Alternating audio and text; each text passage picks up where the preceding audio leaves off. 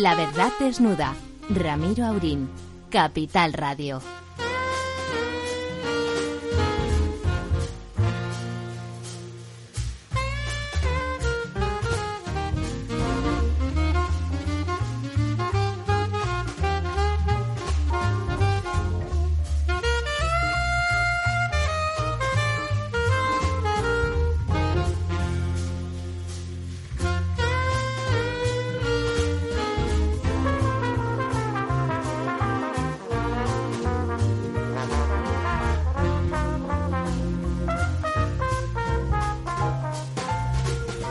Buenas noches, don Lorenzo. Muy buenas noches, don Ramiro. Em, buenas y, mojadas. Y mojadas y tormentosas y granizadas y de todo. Profesor Tamames, al otro lado del teléfono. Ha sido una lluvia espléndida, afortunadamente con poco granizo al principio. Usted lo dice porque no ha salido de casa, sin vergüenza. No, no, pero yo lo que sostengo es que esto es todavía lluvia de mayo, que es la mejor del año, y luego además tiene un factor fundamental que es que frena los primeros los primeros incendios forestales. Yo creo que es una gran lluvia estupenda. Bueno, lo, lo, del granizo para el campo no es precisamente... No, no, ha sido granizo pequeño y durante poco tiempo, por lo que yo he podido ver, porque estaba viendo la lluvia, efectivamente casi en una gran pantalla sin necesidad de electrónicas, directamente sobre la terraza de mi casa. Sí, yo también lo he visto desde una ventana y tenía el coche aparcado ahí enfrente y la verdad es que estaba sufriendo porque no aumentara de volumen el, el pedrizo. Pero bueno, parece... Tengo un, tengo un, tengo un pluviómetro en casa, pero no he podido salir a la terraza a medir yo calculo que han debido caer como 20 litros en media hora larga. Bueno, las, las calles, muchas, las que tenían un poco de peor drenaje en Madrid, se han inundado. Tenían agua muy, muy, muy abundante, charco de ese que cuando pasabas se hacía una especie de fuente no precisamente fantástica. O sea, seguro que en algunos lugares ha, ha, habido episodios. Es verdad que ha sido corto, ya estaba viendo, ya salía el azul en el cielo, pero bueno, esas cosas a medio camino entre una tormenta de agosto, excepto que estamos en junio, y algunos podrán decir que ya se nota el cambio climático. ¿Usted cree que se nota, don Ramón? Bueno, esto tampoco se puede decir por lo que pasa un día concreto que este, influencia el cambio climático. Lo que sí es cierto es, que el cambio climático induce extremosidades, fenómenos extremados mucho más frecuentemente. Bueno, usted tiene... Filomena, el Filomena o los aguaceros que están cayendo. A ver, usted que, que usted que hasta que ya lleva muchos años, casi siglos en, en activo, en la época de los Reyes Católicos esto se producía cuando usted era pequeño, había este tipo de tormentas en el mes de junio o así. Seguro que sí, yo creo que el clima ha cambiado, pero los aspectos diversos del clima han seguido funcionando unos y otros con variaciones, pero tormentas ha habido en los Reyes Católicos y con viriato, yo diría que también. Sí, desde luego, en mi tierra, en el Mediterráneo, sin duda ha pasado siempre, de vez en cuando, caía la del pulpo sin, atenerse, sin atenerse al, calendario. Bueno, el calendario, hoy teníamos al presidente del gobierno sonriente, eh, bueno, a ratos más sonriente que otros, depende de lo que le preguntaban, pero cuando empezó a hablar de las vacunas, es fantástico, las vacunas van bien, curiosamente, eh, sin que sea responsabilidad del gobierno en este caso, no tiene nada que ver con el gobierno, pero las noticias parece que realmente es el, la ministra de Sanidad y el presidente del gobierno en persona que se dedican a poner vacunas, ¿no? ¿No le parece un poco sorprendente ese, ese entusiasmo señalándolo bien que va sin citar ni una sola vez a las comunidades autónomas que son las que se están encargando? Bueno, estamos acostumbrados, eh, casi curados de espantos. Eh, tenemos una situación desde el comienzo, cuando se decía el comité de expertos, y a los tres o cuatro meses de indagar en los medios dónde estaba el comité, pues resulta que no había ningún comité. Entonces, ahora que vengan las noticias y son globos sondas de si vamos a estar sin mascarilla, vamos a estar con la mascarilla, lo cierto y real es que la incidencia ha bajado mucho. Y sí, estamos por debajo de 100, ¿no? Estamos por debajo de 100. De 100, por contagios por cada 100.000 personas en España, Bueno, pues eso es una muestra de que efectivamente empieza a tener la cosa un cariz muy distinto desde hace cuatro meses. Hombre, entre los millones de españoles, usted incluido, que están, que están vacunados y el cambio de temperaturas, ya el año pasado con el cambio de temperaturas hubo una bajada muy, muy significativa.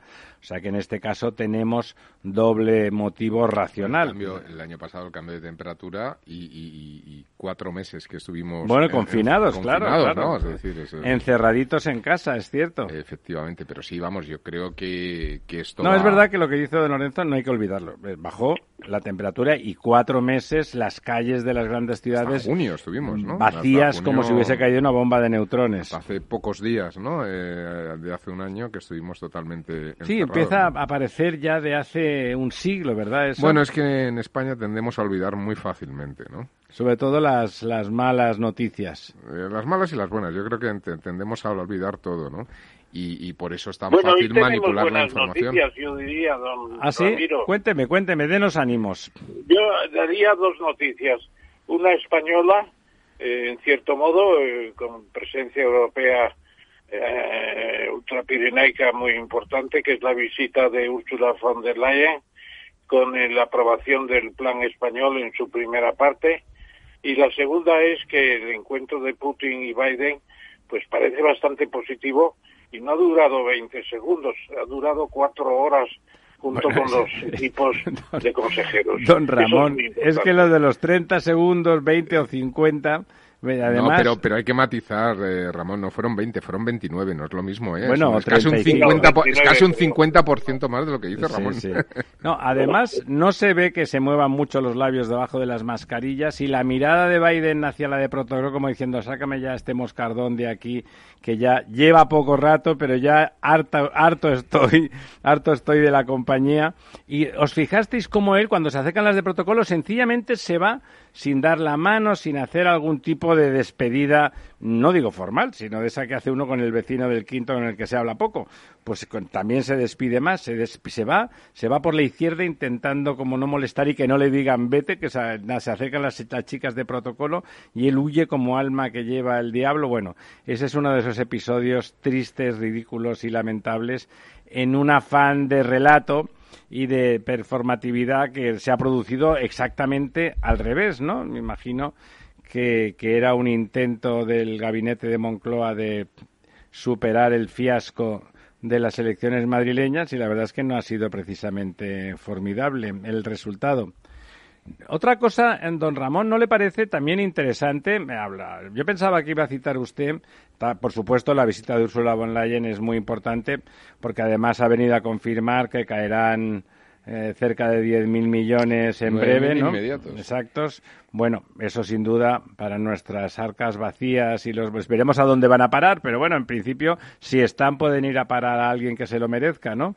O a lo mejor van a parar a esos 18 o 20 presidentes de empresas públicas y semipúblicas puestos a dedo sin ningún tipo de de correspondencia con titulaciones y experiencia que se mueven entre los 110.000 y los 550.000 euros. Bueno, esperemos, esperemos que no vayan ahí, sino que vayan a autónomos y a empresas y a trabajadores de los que tienen problema. Pero le iba a decir eh, que, hoy, hoy estaba también en España el, el presidente de Corea del Sur, que no es poca cosa, ¿eh? No, Corea del Sur es una de las grandes potencias industriales del planeta está entre los 12 o 13 países desde hace tres años ya por delante de España. Así es. Además, como usted ha dicho muy bien, como usted ha dicho muy bien, con, con carácter básicamente industrial, ¿eh? no, no, no son los servicios lo que prima. Absolutamente, es decir, eh, Corea era un país con los japoneses que ya tenían, estuvieron allí prácticamente medio siglo, desde que conquistaron Corea a finales del siglo XIX, era parte del imperio japonés y Corea se industrializó bastante, pero seguía siendo una potencia sobre todo agrícola. Y ya después de la Segunda Guerra Mundial empezó un cambio total y hoy es una potencia además con inventiva, no es simplemente que estén copiando esto y lo otro, están desarrollando modelos propios, están con tecnologías de electrónica propias también y que yo sepa no va a paralizarse Corea por la falta de chips, como nos está empezando a pasar en algunas industrias en España y en Europa en general. Y Corea es un país muy organizado con siete grandes grupos que, son un poco inspiración japonesa, como los japoneses tenían sus propios grupos, y son grupos industriales de una capacidad formidable. Ya no se puede construir un barco con precios internacionales que no sea en Corea, en Japón o en China. Eh, y los coreanos han adquirido una experiencia formidable. Los últimos cuatro petroleros que hizo Navancia en el sur de España lo hizo con tecnología ya eh, coreana. Fíjese, fíjese qué pena que, que la España nuestra, que bueno, incluso aquella que no era tan moderna ni tan integrada en Occidente como la nuestra, en cambio tenía una capacidad de astilleros y una capacidad de producción naval mm, significativa. ¿Eso por qué cree usted que eso ha desaparecido? eso, desapareció. Corea tiene el tamaño poblacional de España.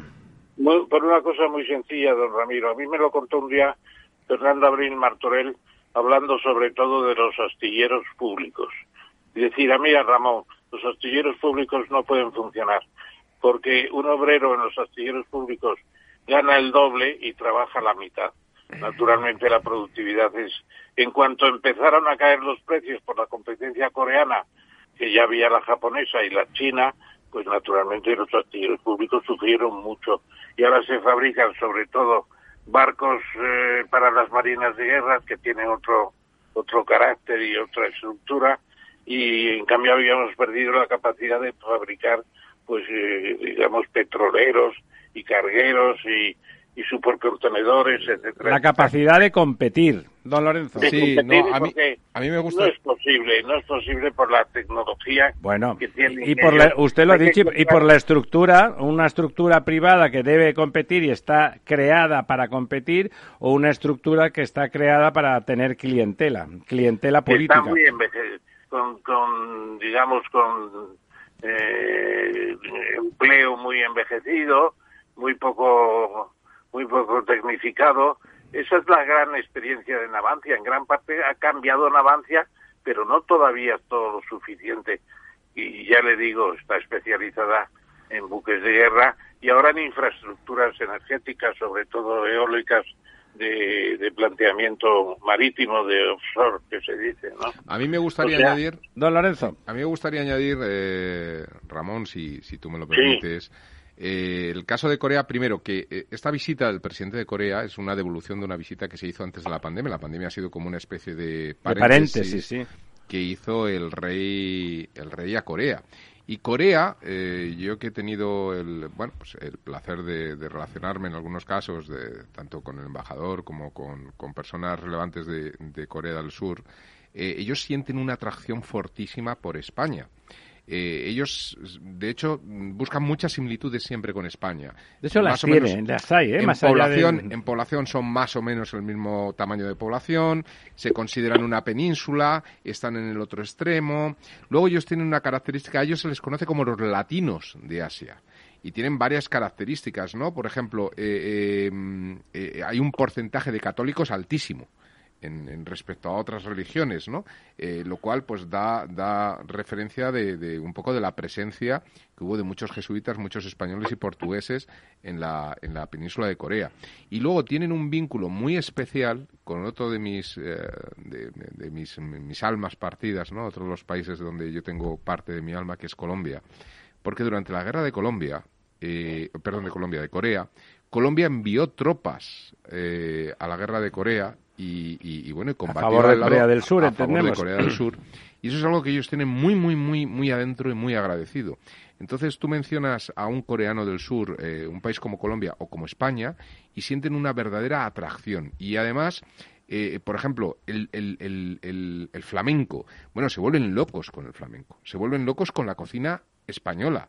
Eh, hay, hay, grandes eh, ferias que se hacen en Corea del Sur todos los años de comida española, tratan, es decir, que realmente sienten un vínculo muy estrecho. Yo creo que esta visita es mucho más importante de lo que de lo que a simple vista los medios han reflejado. Pero fíjese, primero lo han reflejado poco, segundo la visita se produce fundamentalmente en Barcelona, como usted dice, como mm. es respuesta a una visita del rey, el rey ha ido, por supuesto, a recibir al primer ministro eh, coreano en Barcelona. Y, por supuesto, también el señor Aragonés, a la sazón presidente de la Generalitat eh, catalana, ha montado el circo habitual, no ha ido como presidente de todos los catalanes le ha parecido conveniente no asistir a la cena con empresarios, con el rey, con el presidente coreano, y le ha parecido bien hacer desplantes, aparecer apenas unos minutos en el, simultáneamente en la sesión del Parlamento, uno de sus socios de Junts per Cat le ha dicho que esto, todo esto de, que el rey estaba por aquí, el PSOE y compañía eran amistades peligrosas, y él le ha dicho que, por supuesto, que seguía manteniendo el programa de, amnistía y derecho a la autodeterminación, etcétera, etcétera. Todo esto justamente en el mismo, en, la mismo día en que en el Parlamento español se aprobaban por la mayoría que apoya al gobierno eh, los indultos, eh, que los indultos había presentado el PP una moción para que se denegaran para que no fueran posibles y la mayoría gubernamental, por supuesto, pues ha ganado, porque por eso es mayoría. Eh, bueno, pero al mismo tiempo, mientras el otro despotricaba eh, desde Barcelona, eh, haciendo caso omiso a la necesidad que en este momento en que Barcelona y Cataluña mm, dan muestras de decadencia económica, en particular con respecto al polo de, Madrid, de crecimiento económico que significa Madrid, en esa sana competencia que siempre ha existido, hay una decadencia y haciendo caso omiso a las necesidades que significa, porque Corea, don Ramón, significa una capacidad de inversión formidable en el presente. No olvidemos. Y, yo diría que casi más que la inversión es la tecnología industrial. Si España quiere reindustrializarse y pasar del 14% del PIB industrial que tenemos en estos momentos, el más bajo de nuestra historia, al 20%, que es un objetivo oficialmente declarado, necesitamos mucho aprendizaje tecnológico y en eso Corea nos ha dado un ejemplo formidable, lo decía antes. Navantia está resucitando en parte en construcciones convencionales gracias a Corea. Y eso se está viendo. Yo he estado en Corea dos veces y además he recorrido toda la zona desmilitarizada entre Corea del Norte y Corea del Sur. Y le puedo decir que es un país formidable, con una organización y además la gente luchó por la democracia mi, un, mi, mi, cuñado Fermín fue embajador en Corea y me lo contaba cuando había régimen todavía, digamos, eh, dictatorial en Corea después de la guerra, pues lucharon por la democracia. Muchos decenas de miles de personas tenían problemas de respiración por los gases, por los gases de la policía, por los gases de la represión. Bueno, Corea soy un país formidable. El único problema que tiene Corea, ¿sabe cuál es? El problema principal, que ha caído la natalidad, la fecundidad media a 0,9 hijos por mujer. Peor que nosotros, ¿no? Peor que nosotros. Eso sí que no deberíamos aprender. Tampoco les podemos enseñar. bueno, no se crea. Es cuestión de quién se ponga a tiro. Don Lorenzo, ¿algún comentario más Don sobre...? que se haya dedicado a Corea una mayor importancia a la visita del presidente de lo que se ha visto normalmente, porque tenemos mucho que aprender de Corea, mucho. Corea del Sur, de momento. Y luego, yo lo que aprecié en, el, en los dos viajes es que hay una especie de psicosis de que es el único país dividido después de la guerra, pues como fue Austria, se resolvió relativamente pronto, Alemania costó mucho trabajo, y Corea, ¿por qué no se reunifica? Bueno, pues, pues porque hay un régimen un régimen de tipo eh, autoritario no no llamarle autoritario es, es, ser extraordinariamente amable es un es un régimen terrorífico. de la, dinastía de los de los Kim pues, terrorífico y, medieval no es, es prácticamente no se puede negociar nada no hay nada que negociar. Claro, claro no se puede negociar ni con Rusia ni con China el arreglo de Corea entre el norte y el sur porque los coreanos del norte son terribles, el régimen es espantoso. es implacable. y, China, y China les apoya. Sí, les apoya para mantener ahí una presencia frente a la norteamericana, porque en Corea hay 30 o 40 mil soldados norteamericanos, bases militares por todas partes, y consideran que es una zona conflictiva. Claro, Estados Unidos también tendría que pensar en retirarse algún día, pero... Hombre, si Corea se reunificara... Don Ramón, si Corea, se, si Corea se reunificara en una democracia formal, no tendría por qué tener problema. Tiene bases en Japón y tiene bases en otros lugares. El, pero, sistema, no, es lo mismo. coreano del norte es implacable, es muy difícil de destruir, es imposible que, que evolucionen hacia un acuerdo con Corea del Sur, es imposible. No, pero además completamente opuestos. Además que la presencia norteamericana, Ramón, no es solamente por el caso de Corea del Norte, no, no es una asignatura pendiente de la guerra de Corea, es por China, ¿no? Es decir, lo que comenta ahora Ramiro, dice, Japón está al lado, dices, ya, pero en un, en un avión de combate una hora de vuelo, que es la diferencia que puede haber entre, entre Corea del Sur y Japón, es todo, o sea, es acabar con el rango de, capacidad de combate de, un avión. Es, es, vital. O sea, Corea del Sur, eh, hay determinados puntos en, en, además, la Guerra Fría en la que estamos entrando entre Occidente Bueno, ya decididamente, ¿no? Que es, es, es, clave. O sea, en estos momentos Corea vale, vale mucho más.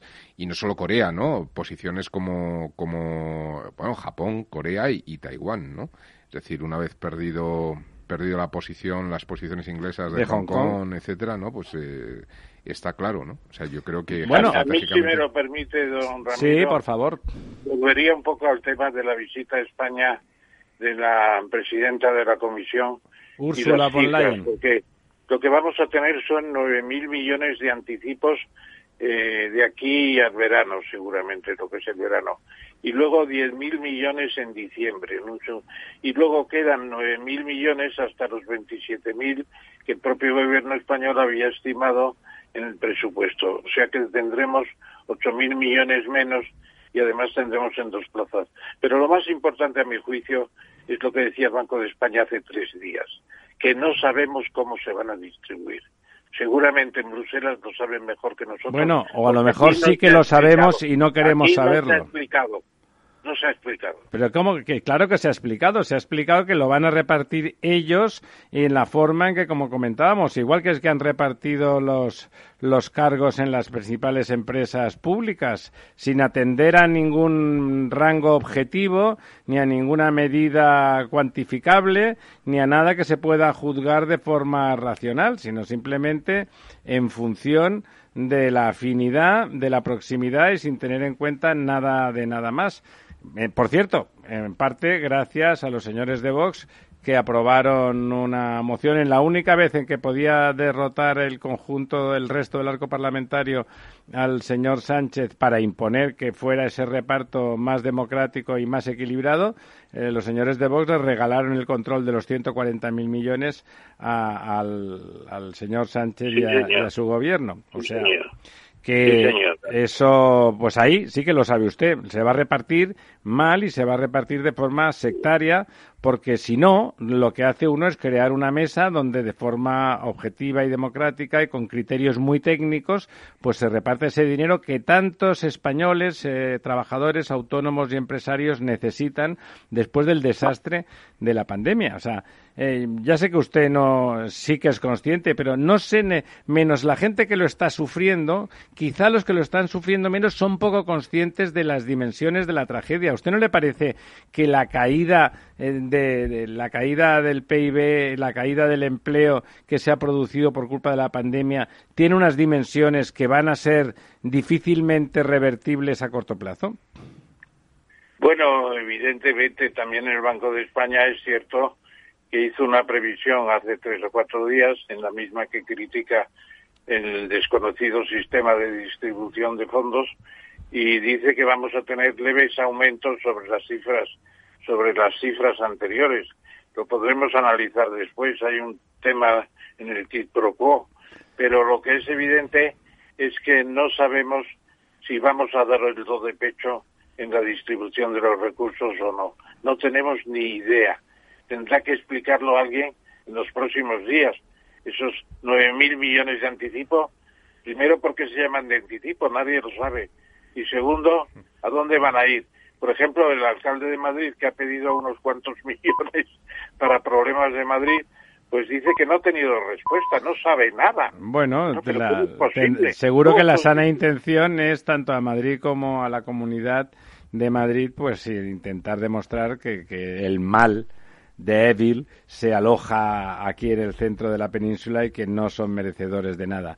Pero si me lo permite, don Ramón, eh, ya tenemos a nuestro primer invitado, a don Francisco Rosell, director del Mundo, al otro lado del teléfono y le voy a, pues nada, le voy a saludar y a darle las gracias, don Paco. Muchísimas gracias por, por estar con nosotros esta noche. Hola, muy buenas noches. Encantado de estar en esta amable e interesante tertulia que he podido escuchar en los últimos momentos y que a veces tengo la, la fortuna de oír, sí. Pues muchas gracias. Ya saben, eh, Paco, Paco Rosell es un enorme periodista. Ahora le pasaremos, como siempre, la palabra a don Ramón para que haga una breve semblanza de nuestro invitado. La verdad es que es perfectamente conocido de los oyentes. El mundo probablemente es el mejor representante de la prensa libre e independiente en España en estos momentos lo digo con plenamente convencido, con convencimiento tanto como de comunicador como de lector.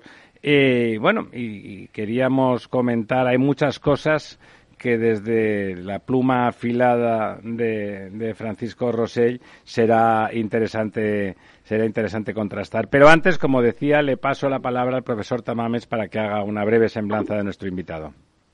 Bueno, entonces, don Francisco, yo también me uno a la alegría de que esté con nosotros. Muchas gracias, don Ramón. Siempre soy un deudor como estudiante de sus libros, de sus manuales de economía y luego en adelante, o sea que mi gratitud es eh, eterna casi.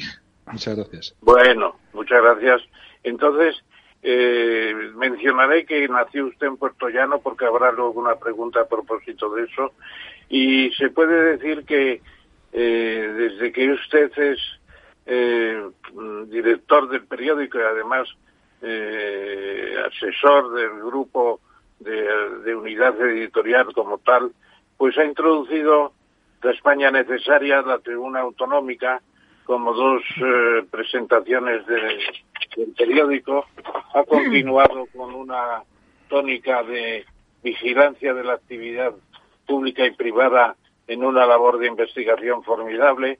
Sus antecedentes son del Correo de Andalucía, en tiempos de, problemas en la zona y cosas interesantes, por ejemplo, la Expo 92, usted controló la información del periódico diario 16 entonces sobre la Expo y también estaba la defensa que, que a mí me admiró de la defensa de Doñana, cuando querían hacer la Marbella del Atlántico y querían medio cargarse el Parque Nacional de Doñana que es una de las maravillas de europeos y del mundo. Y no, por no continuar muy, muy largo, yo le diría que eh, también trabajó en la, en la investigación de los seres, que llegó a afectar pues al propio expresidente de la Junta de Andalucía, etcétera. Por lo tanto, muchas cosas, muchas cosas de Andalucía, de España entera. Y yo le haría una primera pregunta, don Francisco, si le parece. Me parece estupendo, aparte de, agradecerle los, eh, los, elogios y este repaso a mi trayectoria, que ya es un poco dilatada. Llevo dirigiendo periódicos desde el año 86. Entonces, el domingo 13 de diciembre hubo la manifestación eh, convocada por la plataforma Unión 78 que preside Rosa Díez. Eh, hubo una, una medición de la asistencia muy diversa. La delegación del gobierno, que a mí me da vergüenza decirlo, dijo que habían ido 25.000. El país dijo que habían ido 60.000. Y la policía municipal, 125.000. Nunca sabremos la cifra exacta, ni mucho menos. Pero, eh, ¿qué importancia puede tener desde el punto de vista político una manifestación así, aunque haya sido más floja, algo más floja que la, en razón por el COVID-19 también, pero que es más floja que, que la del hacer eh, foto de Colón y después, sobre todo, las declaraciones de la señora Ayuso, ¿cómo se pueden interpretar? ¿Qué le parece las dos cosas? La, manifestación en sí y lo que dijo la señora Ayuso. A mí la manifestación de, del domingo pasado en, en Colombia me pareció una, cosa, eh, una manifestación importante, ¿no? No por el número, que efectivamente pues estaba en torno a los eh, ciento, y pico mil personas, que puede entenderse un número reducido, pero hay que entender algunas circunstancias que me parecen muy importantes. Primero, fue una manifestación que, si me permite la broma, convocaron dos personas y el del tambor, en este caso no del tambor, sino el de la corneta, que fue la persona que tocó eh, después del minuto de silencio, que fueron Rosa Díez y, Fernando Sabater, y además Fernando Sabater herido eh, y enfermo. Y luego, bueno, Andrés Trapillo fue uno de los, eh, digamos, no organizadores, sino fue uno de los que intervino en la de los discursos. Por tanto, me pareció muy positivo esa manifestación en un tiempo de COVID, hay que recordar, de mascarillas, y que en medio de la solana madrileña de, ese domingo pues hubiera estas personas que no se pudieron traer, eh, digamos, no hubo eh, por parte de los partidos políticos el compromiso necesario a la hora de movilizar a ciudadanos de otros puntos de España, pues me pareció un gesto, un golpe un aldaborazo importante. Y luego los discursos sencillamente me parecieron sensacionales. Primero, el, los, tanto el de Rosa Díez como, por supuesto, el de Andrés Trapillo, que me pareció de un valor cívico y de una ejemplaridad extraordinaria. sí, señor. Sí, y el, y el chico de, del movimiento Sacabat, el estudiante catalán, también me parecieron muy importantes. Es más, estos discursos eh, tuvieron un vigor que careció en la anterior manifestación de Colón, en que se leyó un manifiesto absolutamente edulcorado, cuando eh, eh, preñado de peros, de sin embargo, si bien, etcétera, etcétera, de poco contundencia, leído por unos compañeros de medios de comunicación, pero no deja de ser un acto bastante aséptico. Aquí hubo un compromiso por parte de las tres personas que intervino y eso se notó y me parece que el vigor, el valor ciudadano, el compromiso hay que subrayarlo y hay que aplaudirlo. A mí me pareció ejemplar, sobre todo el de Andrés Trapillo, que me parece que su compromiso desenmascarando desde de, esa valentía todo el discurso del gobierno me pareció importante. Y luego, digamos, eh, eh, desgraciadamente los partidos de centro y derecha han interiorizado la lectura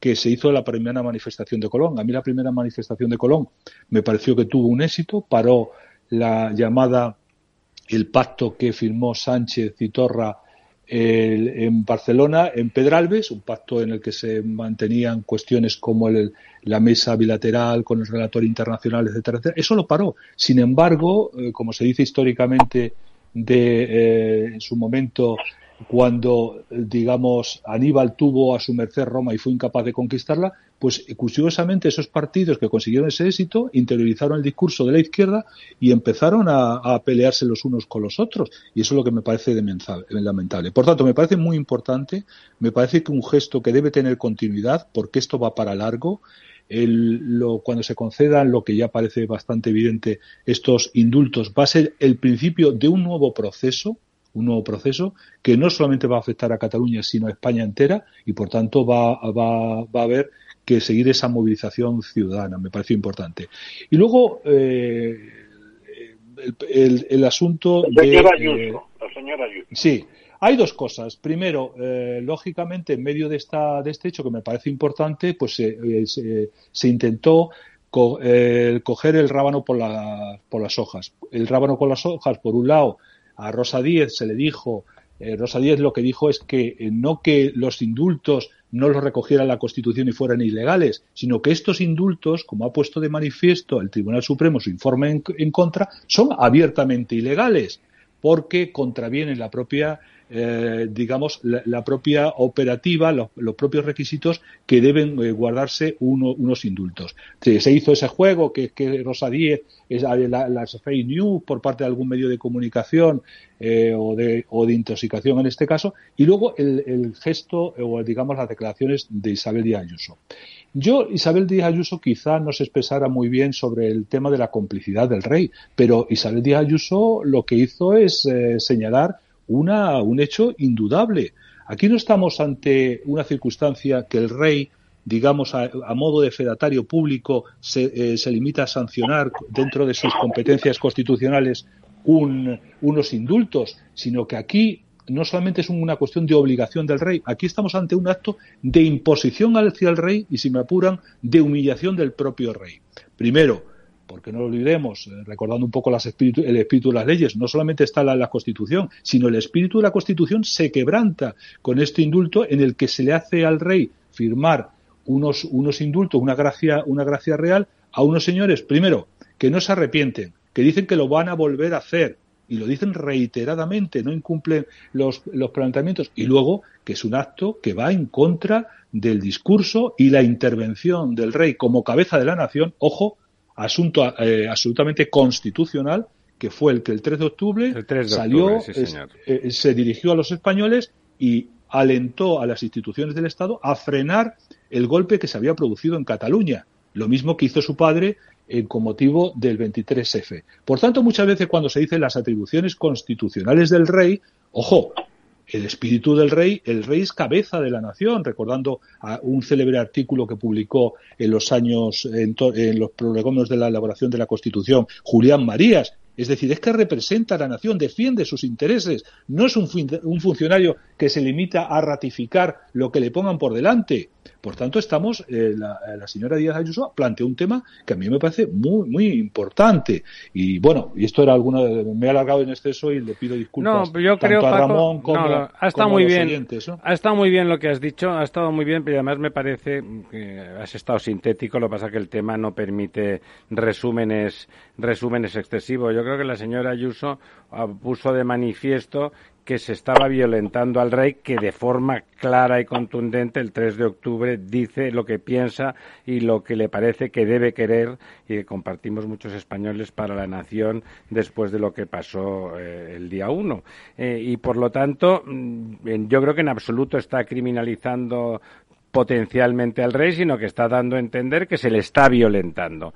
Eh, lo que pasa que la verdad es que la utilización eh, igual que se quería conseguir que, pareciera ridícula la manifestación de este domingo 13, a mí también me parece, como a ti, Paco, que es muy importante desde el punto de vista como síntoma. Los ciudadanos ya no necesitan de que los partidos azucen con su, bueno, en todos los casos, su manifiesta voluntad de poder, sino que ya se manifiestan, hay instituciones transversales como esta Unión 78 que, con gente tan notable como Sabater o, o Trapiello, que no es que no me parezca notable Rosa Díez, pero viene de la política, digamos, por separar, pero Trapiello y Sabater en absoluto vienen del mundo de la cultura.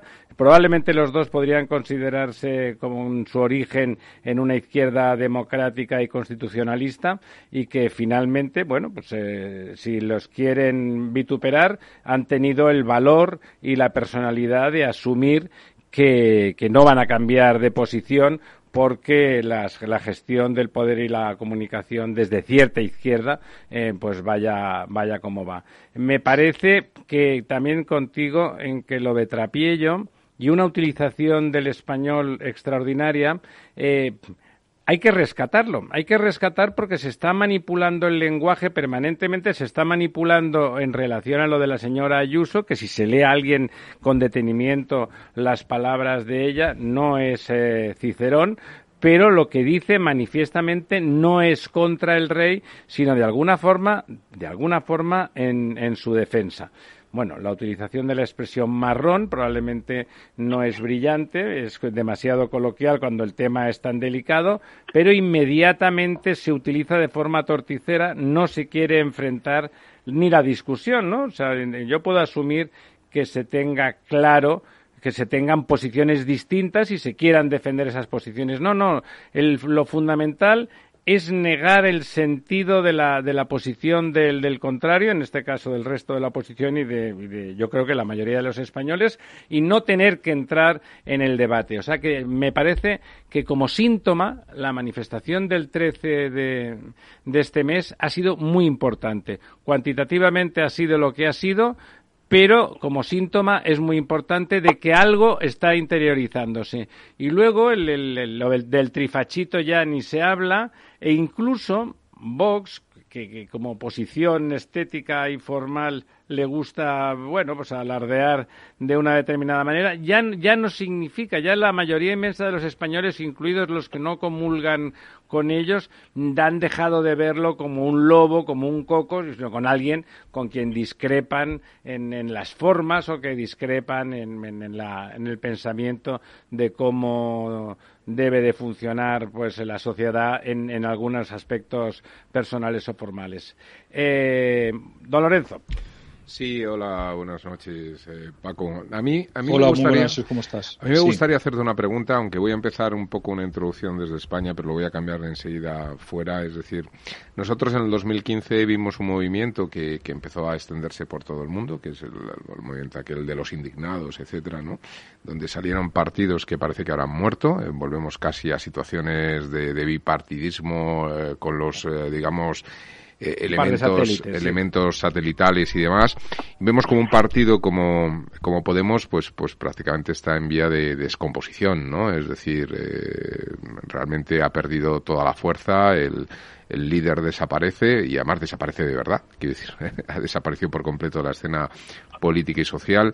Pero vemos como eh, en, un área de la Tierra, un, lugar geográfico con con una, relación muy importante con España, que es, toda Iberoamérica, pues hemos visto la victoria de Pedro Castillo, vemos como López Obrador está en México, eh, Maduro en Venezuela, en Bolivia, eh, Alberto Fernández en Argentina. Es decir, estos populismos realmente se están consolidando y no solamente se están consolidando, sino que si jugáramos a una especie de juego de, guerra donde ponemos banderitas, ¿no?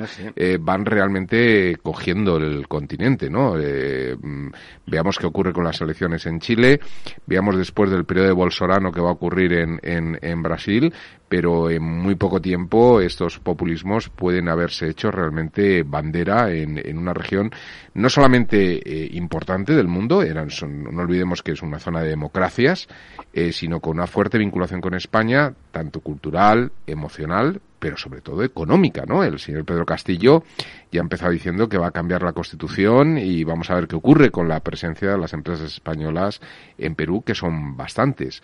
Eh, ¿Cómo ves tú esto? Bueno, yo lo veo con enorme preocupación. Es decir, es que partíamos de un tiempo en el que realmente el único lunar en ese territorio de Latinoamérica era Cuba. Y ahora precisamente los lunares son las democracias en, en, esos países y además en un momento de, de, retirada en la situación de alguna de ellas. Lo que está ocurriendo, por ejemplo, lo que ha ocurrido, eh, la forma en que, digamos, los partidos democráticos han sido incapaces de abordar el, los, a los movimientos populistas, lo vimos con Macri en Argentina, lo hemos visto en Chile, lo estamos viendo en Colombia, en el que un gobierno aparentemente del ámbito de la centro derecha pues se adelanta e incluso eh, se pone a retirar las estatuas incluso de la persona que le da nombre al país, pues eh, lo veo con mucha preocupación. Y en este sentido, yo creo que el populismo, eh, realmente no olvidemos que, que, Podemos es un movimiento que nace en Venezuela para intentar trasladar el bolivarismo a Europa. Y en el caso de España ha conseguido algo muy importante, y es que es transformar la naturaleza del Partido Socialista es el, Partido Socialista está haciendo una, eh, una, política en el ámbito de, sobre todo en el ámbito en muchos aspectos de la política interior, con respecto a, las concesiones a los independentistas, pero también en el ámbito de la política este, exterior, absolutamente desaparecida, con el añadido de que Europa, eh, en principio, confía en la política española para garantizar esa presencia ahí. Yo creo que España está justo favoreciendo los intereses de los populismos. Ahí está el papel absolutamente nefasto que está jugando el expresidente José Luis Rodríguez Zapatero, pero Pedro Sánchez va un poco en la misma, en la misma dirección. A eso ayuda también que la política de retraimiento de Donald Trump de, encerrarse en sí mismo y abandonar un poco la responsabilidad transatlántica o la responsabilidad de garante de los derechos o de las democracias en muchos países del mundo ha favorecido todo ese movimiento. Y desmontar todo eso es muy muy muy complicado. Lo estamos viendo ahora mismo en Perú y yo me temo que lo vamos a seguir viendo en otros países y de, lejos de retroceder en regímenes como Venezuela se han consolidado en la práctica, que genera un statu quo que lo que ha hecho es perpetuar una dictadura en el momento se vio la aspiración de Guaidó, pero rápidamente, empezando por España y el resto de países, abandonaron esa vía de cambio de ese proceso de transición de una dictadura a una democracia como hubiera sido eh, muy plausible el ejemplo venezolano. Estamos justo en la dirección, por tanto lo veo muy, muy en retirada. Es verdad que España no ha tenido, y acabo, España no ha tenido una auténtica política exterior eh, sólida eh, más allá de la que ejercieron Felipe González con sus pros y sus contras y andar con sus pros y sus contras. los demás han jugado, han favorecido los populismos, en el caso de Zapatero y su alianza de, eh, civilizaciones y otras ocurrencias más. Pedro Sánchez va por la misma línea y Rajoy no quiso salir de casa, hizo una política prácticamente autárquica en ese sentido, muy encerrado en los temas domésticos, pero sin avanzar en, la, política diplomática y el último nombramiento que hizo de un ministro fue prácticamente pues un funcionario sin ningún tipo de, vis política que hubiera podido ejercer un papel en Europa o en otros países, ¿no? ¿Te parece, Paco, que el desastre económico que manifiestamente se cierne sobre, sobre el continente sudamericano no puede, no, no acabará revirtiendo más pronto que tarde esas tendencias? Es verdad que en sitios como, como Venezuela, donde el desastre económico ya es absoluto, no está ocurriendo, ¿no? Pero teóricamente en el resto de populismos formalmente se mantiene la democracia. ¿No te parece que el factor, no sé, en Ecuador, por ejemplo, el desastre económico provocó un cierto giro de nuevo hacia el centro? Eh, o, te sigue o te parece que no, que eso va a tener un recorrido de un par de lustros eh, como mínimo? Vamos a ver, es que yo creo que los eh, cuando llegan los populismos y el Hugo Chávez fue un ejemplo de ello, es un ejemplo bastante notorio de, de, bueno del célebre libro cómo se destruyen las democracias desde dentro, ¿no? Es decir, cómo se toma el poder desde unos planteamientos democráticos y se van destruyendo.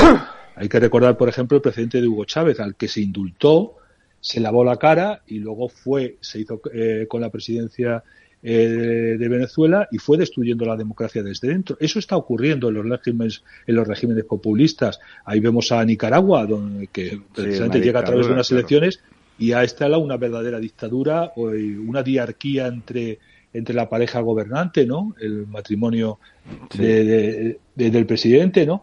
Por tanto, eh, eso se genera, lógicamente, el fracaso de ellos eh, genera dependencia y la dependencia hace que sean eh, más pendientes del de, de, la subvención, de las ayudas, del, poder. Y al final se crean redes clientelares y por tanto es muy difícil salir de, ese, de ese círculo absolutamente diabólico que impide pues recuperar la, democracia y volverla a los tiempos que eh, a las normas o los, el camino de que se valieron esos líderes para llegar a la democracia para luego destruirla desde dentro ¿no? ¿te parece que Biden me, permitís me permitís que diga yo algo venga por favor don Ramón adelante. desde ese extremo de la península ibérica.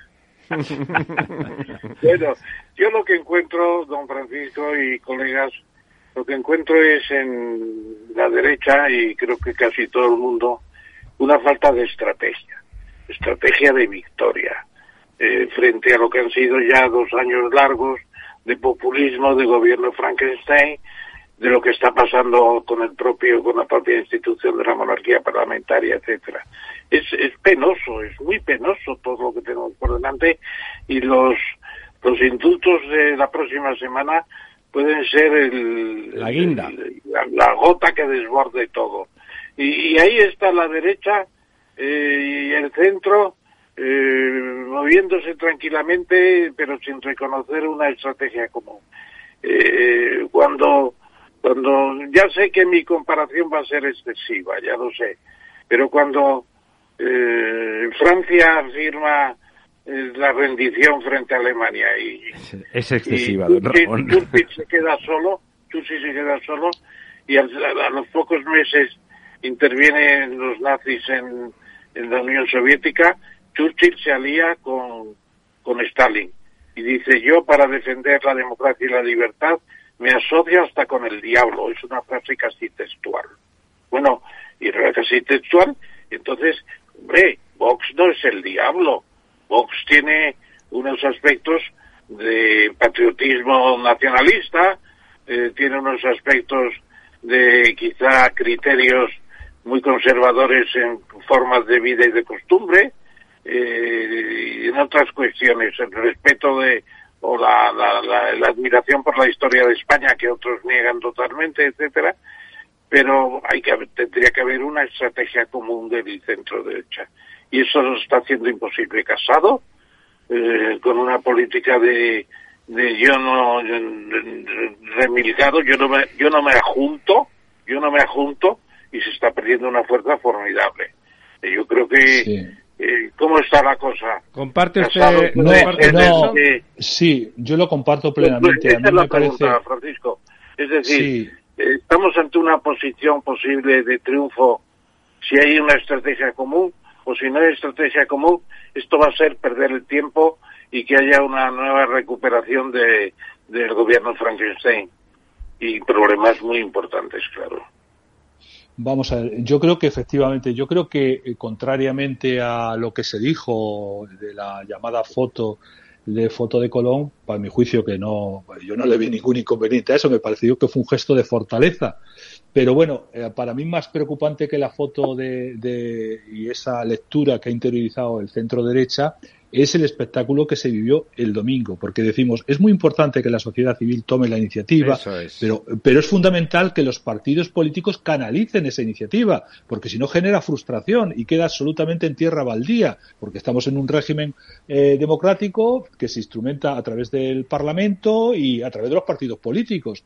Y yo lo que veo, ver esa, esa escena, en el que veía a Pablo Casado eh, al lado de la, en un rincón en la sede en la puerta de la sede de Génova, a Inés arrimada en otro rincón, el, eh, el, presidente de, del BOS en otro, en otro rincón, absolutamente desarticulado, absolutamente perdidos, fue el ejemplo el ejemplo de cómo se pueden derrochar y se pueden tirar eh, por, el, por el arroyo todo ese esfuerzo. Esto, estas, esto que viene recogiendo las encuestas, que evidentemente que han disparado en el caso de lo que ocurrió en Madrid, que fue muy importante, el triunfo de Isabel Díaz Ayuso, esa, esa corriente, ese, ese cambio de ciclo, si tú no consigues sostenerlo a través de una estrategia continuada, pues lógicamente se va a producir el peligro que usted advierte. Eso es, eso, eso es evidente, porque tienen mucho, tienen, van, a, a tener eh, un potencial de medios de comunicación importantísimo, van a manejar los fondos europeos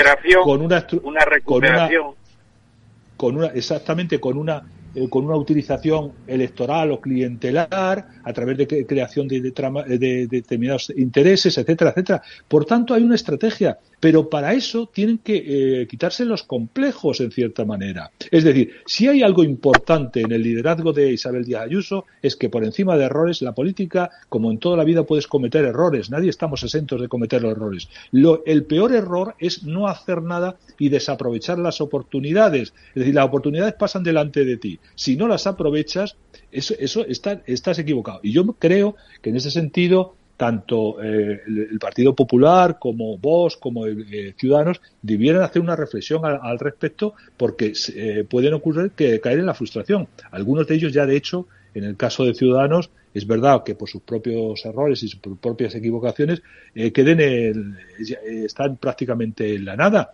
Pero lo que no puede ocurrir es que se desaprovechen triunfos importantes o ese cambio de ciclo que se apunta. En Cataluña se vio, es decir, los movimientos tanto de la sociedad civil, que se manifestó y salió de las calles de forma extraordinaria. Recuerdo que en la primera manifestación el PSC no quiso asistir. En la segunda ya estaba Iceta saltando una valla para colocarse al frente de la manifestación.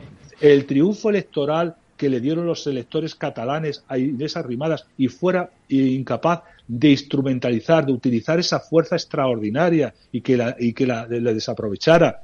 Y luego, bueno, lo de Iceta es verdad que ha tenido la habilidad estratégica y publicitaria de presentarse como voto útil de, del constitucionalismo, que todos sabíamos que era eh, va a ser una operación face, una operación falsa al independentismo. Lo que se buscaba era el tripartito de esta manera y se vio como voto útil. No va a servir a los intereses constitucionalistas y lo vamos, eh, lo vamos a ver. Por tanto, yo creo que que mm, frente a la satanizada foto que incluso el candidato Ángel Gabilondo la quiso poner en, allí en, en edificio tan céntrico de la Gran Vía, pues es peor esa foto en que grupitos de tres, cuatro dirigentes de cada formación política, sin llamar a sus eh, a sus militantes a que acudieran en masa a esa manifestación, es una, una, una de la, de la, digamos, no de la impotencia, de la incompetencia, porque hay que decirlo de esa manera, de no saber la oportunidad que tienen y la estrategia que deben que deben seguir. Y yo, claro, esto ya lo vemos con el espectáculo ahora de poner a pelear pues a Génova con, eh, con la sede de la, de la Comunidad de Madrid. Me parece el disparate llevado a su a la enésima potencia. ¿no? Don Lorenzo. Sí, eh, Paco, tú hablas un poco de esa, de esa fortaleza de la, de la derecha o del centro derecha, como lo queramos, lo queramos llamar, ¿no? En España la verdad es que eh, no se ha dado, eh, quiero decir, con la llegada de la democracia no se dio una estructuración política como ha ocurrido en otros países de nuestro entorno, países europeos, entre la diferencia entre el mundo rural y el mundo urbano. Eh, es decir, partidos que de alguna forma han defendido, esto ocurre en, en, Irlanda, en Inglaterra, que están más cercanos un poco al mundo rural que al mundo de ciudad, etcétera. Aquí ha sido muy transversal pero eh, precisamente el proceso de, eh, de, movimientos que, migratorios que estamos viviendo en los últimos años, que pueden llevar a que una megaciudad como Madrid en, dentro de 10 años pueda tener 10 millones de habitantes, etcétera, empiezan a surgir movimientos locales estoy pensando en esos Teruel System, etcétera, ¿no? Estos movimientos... Movimientos fake, como se está viendo. Bueno, movimientos fake, pero que pueden empezar a cobrar que también entran dentro de una estructura populista, pero que por la, eh, digamos, composición demográfica eh, de personas más mayores, de intereses más rurales, etcétera, le pueden robar voto y diseminar un poco el voto, el voto de la derecha. Esto podría ocurrir, podría ser una de las grandes amenazas a esa, eh, bueno, pues unificación o esa visión conjunta de poderío conjunto del centro derecha. Bueno, este movimiento, aunque ahora no se llama la atención con Teruel existe, no es nuevo. Es decir, eh, y, y, Ramón Tamames o alguno de vosotros si recordaréis perfectamente aquello que se llamaba eh, la sopa de letras, ¿no? Que fue una, una cantinera habitual durante la transición y luego los partidos localistas que se han vivido en toda en toda España desde los, partidos leonesistas eh, con, eh, los, los, partidos provinciales los partidos comarcales eso ha existido siempre pero eso es como todo, como el taifismo, el, el cantonalismo. Si no hay una cabeza fuerte, si no hay un proyecto sólido, capaz de tirar y de aglutinar a todos ellos, pues crece porque todo el mundo se hace la siguiente lectura. Es el modelo del agravio catalán, es decir, el que no llora, el que no se sale de, eh, si me permitís eh, la expresión, mea fuera de tiesto, pues no consigue, el que no llora no mama. Y entonces se generan movimientos en el que un voto o un concejal o eh, decide mayorías en muchas eh, en muchos lugares. Y eso suele ser aparte de eso una fuente generalmente de bastante bastante corrupción. Pero bueno todo obedece a esa a esa división de que no hay proyectos comunes. En la derecha se vivió de forma eh, especial hasta la llegada de Aznar. Y luego yo creo que la gestión de Rajoy es la que ha favorecido, digamos, al no hacer política, la fragmentación del centro derecha y el surgimiento de ciudadanos, el crecimiento de ciudadanos en la forma que surgió por lo mal que gestionó el asunto catalán o, eh, la aparición de, de ¿no?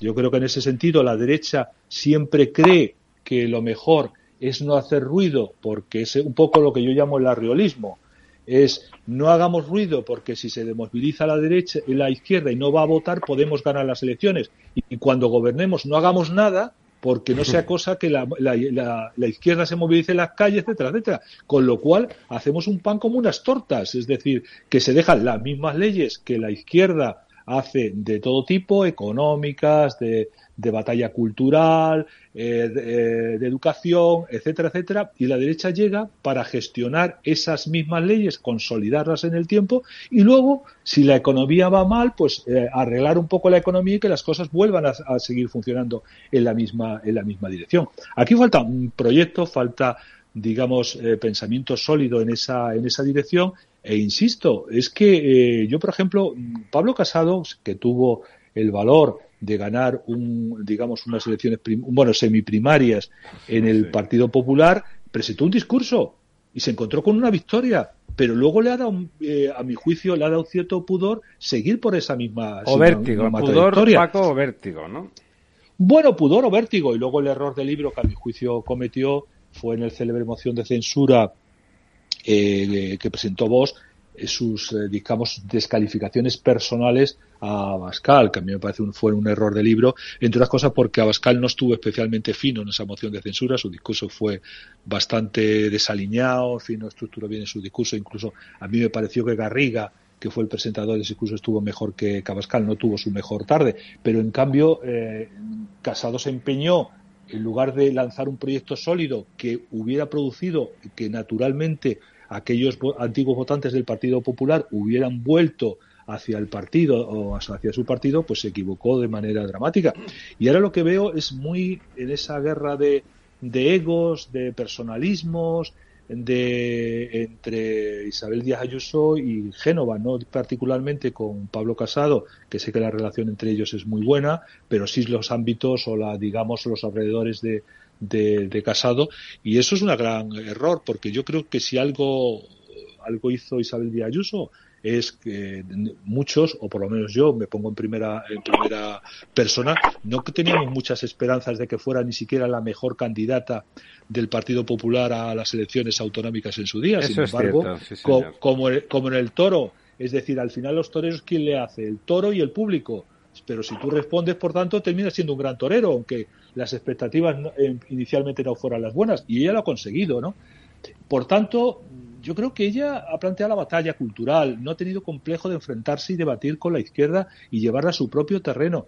Y eso es lo que hay que hacer y sobre todo hacer un proyecto eh, que no tengas miedo a rebatirle eh, de forma complejada al, nacionalismo, a, lo políticamente correcto, etcétera, etcétera, desde un planteamiento absolutamente liberal, absolutamente europeísta y sobre, decir que yo creo que es el camino que ha de transitar, pero claro, eso genera riesgo y vértigo, pues hay que tirarse a la piscina Precisamente, y quería yo llamar la atención sobre el hecho de que al principio comenté que eh, Paco eh, ha nacido, o don Francisco, como le estoy diciendo, eh, ha nacido en Puerto Llano. y ha surgido el tema de Teruel existe y Lorenzo planteaba la posibilidad de que esos movimientos de la España vaciada, como quieran llamarse, llegarían a tener mucha importancia, etcétera, etcétera. Yo te pregunto, tengo una pregunta muy concreta eh, y es la siguiente. Eh, ¿Qué pasa con el aeropuerto de Puerto Llano?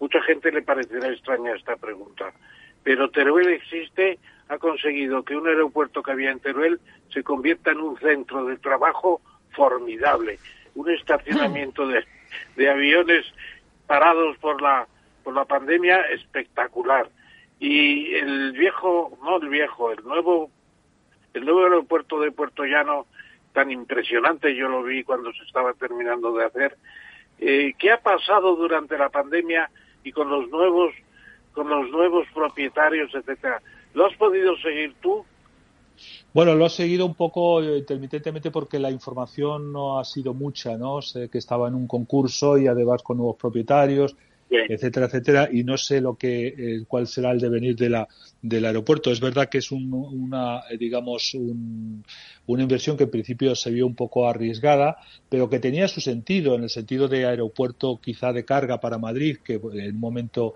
en el que pudiera asistir en esa, en esa dirección y era una posibilidad en, ello, ¿no? Pero la verdad es que eh, no, no tengo muchas no tengo mucha información al respecto que te pudiera te pudiera sacar de dudas, querido Ramón. Yo, la impresión que tengo es que sí se ha hecho un esfuerzo durante la pandemia y que se ha avanzado mucho en una mejor explotación. Yo lo que digo precisamente es que un partido como los de la centro derecha tendrían que incluir estas cosas en sus en sus campañas, pero de verdad. Hay cantidad de cosas en España que podrían ser el punto de arranque de unos desarrollos formidables. Y, ahí están medio olvidados, medio parados y permitiendo solamente la salida de cosas como el Teruel existe que apoya a la Frankenstein Hombre, Teruel no es Frankenstein, es otra cosa, es una ciudad neomudéjar, etcétera, etcétera. No, no es Frankenstein. Yo creo que se está perdiendo una oportunidad tremenda. Y además, la propia llamada izquierda o Frankenstein, pues tiene un ministerio que se llama de transformación ecológica y reto demográfico. No se ha hecho absolutamente nada.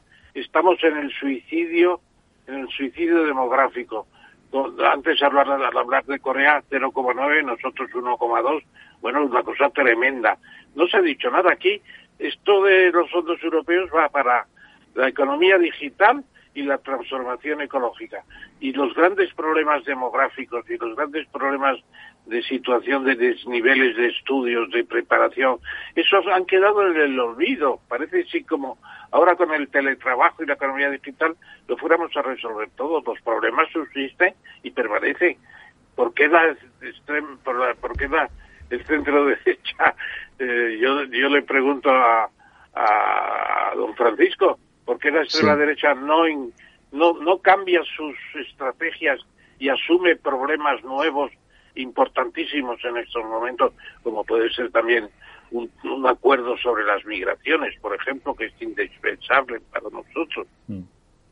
Bueno, yo eh, siempre hemos dicho que la situación española exigía un pacto, un gran acuerdo nacional, o yo siempre lo defendí cuando conocimos los resultados entre el Partido Socialista y el Partido Popular en su día y no hubiéramos evitado pues esta, este túnel eh, de difícil salida y oscuro en el que nos ha metido Pedro Sánchez, ¿no? Yo creo que necesitamos unos acuerdos, llamamos de la Moncloa, llámalo como quieras, eh, querido Ramón, pero que hubiera abordado todas estas cuestiones. Yo no veo en el tema, porque aquí todos hacemos publicidad y, y, se hacen fotos, todas las fuerzas políticas, hablando de la España vaciada, para arriba, para abajo, desde el más absoluto desconocimiento de lo que es el campo. Todo se ha dicho, como bien saben todos los agricultores, pero no veo, por ejemplo, poniendo en marcha planes de de digamos de, de, fomento de la natalidad. ¿Tú te imaginas a alguien del gobierno? El, eh, la señora Montero, Desde luego que no. Pero luego dices proyectos. Mira, yo te voy a. he vivido gran parte de, mi vida pues, eh, en Andalucía y he asistido a los 40 años de monopolio del poder político de lo que yo he dicho, vamos, en dos libros que hice sobre el régimen andaluz, ¿no? un libro que, un ensayo que hice hace muchos años se llamaba Andalucía, anatomía del régimen andaluz, ¿no? Un poco de cómo funcionaba. Sin embargo, la introducción de políticas de este gobierno que lleva dos años, pues está, está creando unas posibilidades en una tierra como Andalucía que está, eh, está bajando impuestos, está creando riqueza, está creando empleo, está atrayendo empresas. Por tanto, eh, no hay terrenos que nos tengamos que resignar a las cosas, sino va a depender, es decir, tú lo sabes perfectamente y todos vosotros, que la mejor riqueza de las eh, mejor riqueza de las naciones son instituciones que funcionen y políticas adecuadas. Y puedes hacer de un, de un país que sea un yelmo, puedes hacer un vergel. No voy a poner los ejemplos clásicos que se maneja esta situación de Holanda, otros países frente vergeles auténticos naturales como pueden ser Argentina y cómo no salen de su situación derivada precisamente de la clase política a la que a la que comienda sus gestiones y que hace llevar a muchos a muchos eh, argentinos. Algún amigo argentino me ha dicho en alguna ocasión los, los, problemas de Argentina tienen una fácil solución. El día que dejemos de robarnos los unos a los otros todo estará resuelto y no le faltaba razón al respecto a este a este amigo no por tanto yo creo que hay muchas posibilidades y esos planes pero esos planes hay que venderlos hay que hacer pedagogía hay que contarlos a la gente, hay que salir a la calle, hay que ir a los foros, explicarlo. Y yo creo que estamos, eh, desgraciadamente, la moneda falsa ha desplazado a la moneda verdadera, como suele ocurrir siempre, y estamos instalados pues la bisutería de medidas de mucho eh, de mucho gerundio, de mucho tal, pero que luego se están traduciendo absolutamente en nada y explican, porque estamos ahora mismo con el tema de, de Cataluña, pero la situación eh, eh, española es de una enorme gravedad porque está dejando de afrontar temas de, de calao, desde las pensiones, el tema de la natalidad, temas que ningún partido por sí mismo y por ellos mismos, el de la seguridad social, va a querer afrontar si no hay un gran acuerdo. Y yo creo que ese es el camino que hay que seguir y hay que liderarlo. Pero eso es dar la batalla a las ideas. Es decir, lo que vosotros hacéis aquí todas las noches, pues debiera hacer la clase política en el Parlamento, en las universidades y allí donde fuera menester. Yo creo claro, que eso obliga a estudiar y a, y a, trabajar duro, pero es necesario para que eso sea posible. Muy bien, don, don Francisco Rosell. Paco, para los amigos y los conocidos que le apreciamos, aunque no seamos tan amigos, eh, me parece mm, estimulante el discurso regeneracionista que al final acaba de darnos. Eh, entendemos que además que desde la prensa, desde la prensa como la que él representa, se puede hacer ese discurso regeneracionista.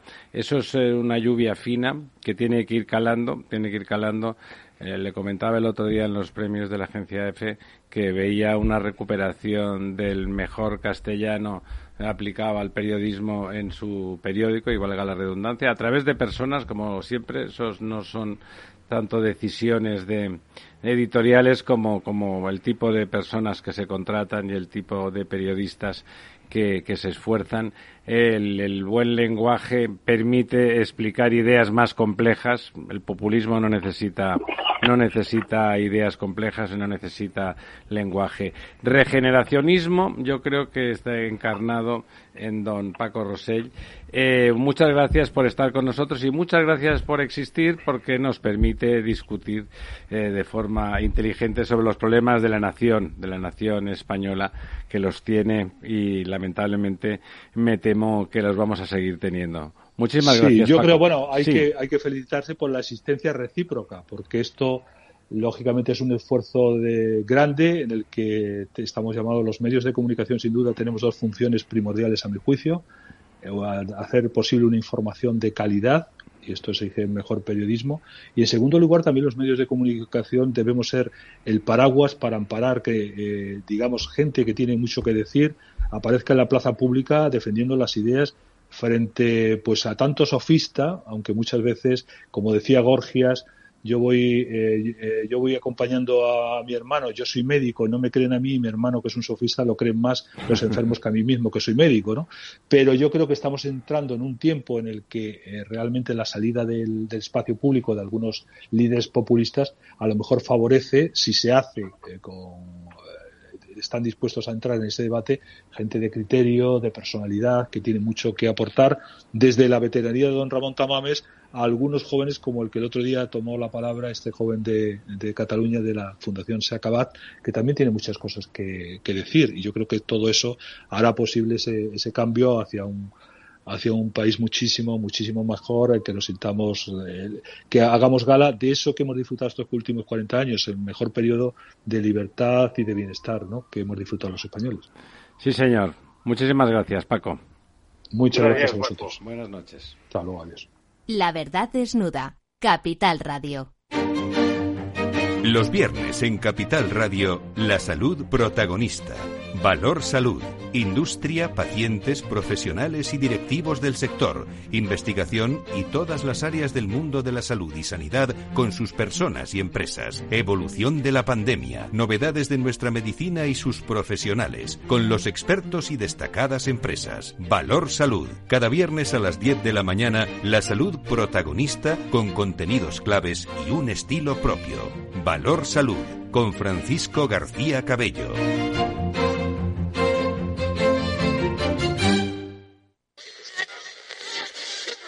Traders son elementos peligrosos? Operación Trader. ¿Te atreverías? La verdad desnuda con Ramiro Aurín.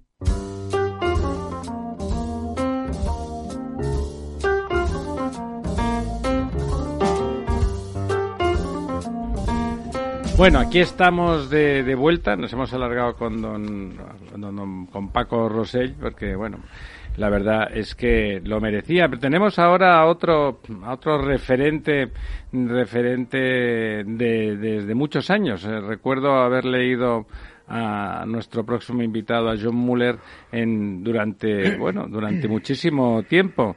Eh, John, ¿estás ahí? Sí, aquí estoy. ¿Qué tal? Buenas noches. Eh, John Muller es eh, escritor y periodista chileno, Chile, Chile que ha sido probablemente todavía es la joya de la corona en todo el continente latinoamericano que comentábamos antes. Podríamos decir iberoamericano, ya saben, Napoleón III creo que fue, lo, eso lo sabe siempre don Ramón, lo cuenta muy bien cómo introdujo el concepto de Latinoamérica para poder colocar a los franceses entre medio. Pero bueno, Latinoamérica finalmente, aunque seguramente eh, tu apellido, John, es eh, alemán quizá. Sí, de origen alemán. Es de origen alemán, ¿verdad? Bueno, Chile, insisto, es quizá el país que de todos más preocupa en, el mundo y en particular en España era el ejemplo, el ejemplo de que una sociedad de, Sudamérica podía llegar a, niveles de desarrollo muy notables y emprender una vía donde el horizonte claramente era un modelo bueno, más o menos europeo, con, mezclado con, con la cultura económica norteamericana, en cualquier caso, un modelo que prometía que prometía eh, virtudes. Superado el momento Pinochet, la vuelta a la democracia se produce con gran energía económica. Santiago de Chile es una fantástica capital. Los estándares de vida, aunque con ciertas desigualdades, eran mejores que prácticamente en todo el resto del subcontinente, pero eh, estamos de nuevo eh, en riesgo, estamos de nuevo en riesgo por esa situación de hiperpopulismo extendida en mancha de aceite en todo el continente. Pero antes de empezar, de empezar con, ese país que, nos interesa particularmente en este programa, le paso, como siempre, la palabra al profesor Tamames para que haga una semblanza más amplia de nuestro invitado. Muchas gracias, John Wheeler, por estar con nosotros. Fue muy grato además tener algunas conversaciones previas y hablar de los tiempos de Allende o de plantearse cuando llegabas a Chile, como me sucedió a mí la primera vez el año 68 y me decían, no, aquí el ejército es un ejército cívico formidable y al poco tiempo venía Pinochet. Tu vida es un poco también reflejo de esa situación cambiante eh, has estado en la Universidad Católica, mencionar aquí la Universidad Católica de Chile es como mencionar Salamanca en España, yo diría, aunque no sea tan antigua. Y luego has sido becario en la Universidad de Navarra y en el IESE, en el Instituto IESE, o sea, tienes la visión, como decía el artículo 1 de la Constitución de 1812, de que España es la reunión de todos los españoles de ambos hemisferios tú has estado muy en la España de los dos hemisferios. Entonces, luego una labor importante del periodismo, fundador de la Gaceta de los Negocios, del Mundo, cofundador, eh, con Pedro J. Ramírez y otros colegas, y luego una labor como periodista muy amplia, muy amplia, eh, y últimamente incluso con alguna relación con el español, que es la experiencia digital más importante de España seguramente, y lo digo entre otras cosas porque no lo oculto, soy accionista. Pero me ha gustado más que nada casi los cuatro títulos de tus libros más importantes. El plebiscito de Pinochet, ¿eh? Eh, tremendo. Eh, luego la de construyendo a Pablo Iglesias, de construyendo a Albert Rivera, están los dos muy deconstruidos últimamente. Y luego la última el último trabajo tuyo del 2019, La sorpresa Vox, que, que yo no he leído todavía, pero que pienso leer. O sea que para nosotros eres una persona muy completa, muy de los dos mundos a, través del Atlántico y que nos puedes dar una idea de qué está pasando en Chile. Esa es la pregunta. Después de que Piñera parecía que en su segundo mandato iba a ampliar las clases medias, iba a hacer todo porque no había hecho todavía en el primero, nos encontramos con la sorpresa de un cambio y unas turbulencias importantes. ¿Qué ha pasado? Es la pregunta que tengo. Bueno, muchísimas gracias Ramón por la por las palabras que me has dedicado. Eh, efectivamente, yo ya llevo más tiempo viviendo en España que, que en mi Chile natal, aunque paso temporada muy largas allí y mantengo un programa de radio a diario en, en, Santiago de Chile, ¿no? Y en varias ciudades del país se puede escuchar. El, lo que está ocurriendo en Chile es que, bueno, tú, creo que Ramiro hacía una semblanza señalando eh, que había sido un, país que había demostrado hasta cierto punto que em, América Latina podía encontrar otro camino que no fuera el populismo o que no, que no fuera el, caudillismo o el populismo, ¿no? que parecen que son las grandes maldiciones desde que, desde que estos países se independizaron de España. ¿no? El, el, asunto es que yo creo que ahí hemos llegado a un punto en que, por distintas razones, el ciclo que se inició eh, con la dictadura militar después de, del gobierno de Salvador Allende, que, que Ramón estaba recordando, eh, ese ciclo se ha terminado. Ese ciclo se basaba en una, un intento de los militares y de, la, y, de un grupo de abogados, intelectuales y políticos de, de derechas, directamente liberales, pero muy vinculados a posturas muy conservadoras, algunas de ellas incluso copiadas de, del modelo español, de Vázquez de Mella, podríamos decir, de ese tipo de cosas, eh, ese grupo introdujo una visión económica liberal del liberalismo de Chicago eh, y lo que se produjo fue pues un crecimiento extraordinario cuando el país se democratizó y la dictadura desapareció. No nos olvidemos que la dictadura de Pinochet terminó con una convocatoria electoral que el dictador pierde y abre paso a una democracia. Yo no sé cuántos precedentes hay en el mundo de dictadores que entreguen el poder en un referéndum y se vayan a su casa, o bueno, se vayan a su casa, se vayan a sus, a sus cuarteles y entreguen el poder a, a los civiles. El asunto es que ahí se abre una etapa realmente brillante de la transición democrática en Chile, que desgraciadamente mm, aquí pasa como decía Burke, ¿no? Eh, el problema no son los, los malos, sino el silencio de los buenos. Eh, esta, esta transición democrática se quedó sin defensores y empezaron a crecer lo que en Chile se llamaba los autoflagelantes, que eran personas que solo veían defectos al modelo eh, incremental que se había implantado después de la dictadura militar, eh, que se veían avergonzados ante las prisas que planteaban algunos desafíos y no, y no contentos con eso, bueno, pues empezaron a debilitar la transición y a explicar la historia de estos 30 años de transición democrática como si hubiera sido el segundo tiempo de, una de la dictadura militar un discurso muy parecido al que trajo Podemos en 2014. Efectivamente, estaba pensando eso, John. Se parece muchísimo, muchísimo a ese discurso. Exacto. El asunto es que, eh, así como Podemos aquí no consiguió que, se, que ese discurso, primero porque hubo personas que plantaron cara a ese discurso, y segundo porque además la coyuntura española es diferente y aquí la crisis derivó en un problema territorial, que fue el tema de Cataluña, eh, en Chile, en cambio, la crisis derivó en un cuestionamiento de la constitución que habían dejado los militares, la del 80, la constitución de Pinochet, que había sido reformada muchas veces, democratizada hasta el cansancio. Bueno, eh, en, eh, en síntesis, el sistema, los críticos del sistema formaron una masa mayoritaria que ya hemos visto en los últimos actos electorales y sobre todo después del estallido social que se produjo en 2019, en octubre, eh, bueno, pues la, institucionalidad chilena está completamente descabalada en este momento. Eh, creo que estuviste la semana pasada hablando de Perú.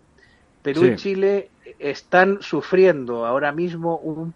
El problema no es un problema coyuntural de quién va a gobernar, si va a ganar Keiko o va a ganar Carrillo. El problema en Chile tampoco es si el próximo presidente va a ser de la cuerda de Piñera o va a ser de la izquierda o va a ser un comunista, como se está hablando ahora del candidato Jadwe, de eh, un alcalde de una comuna importante de Santiago.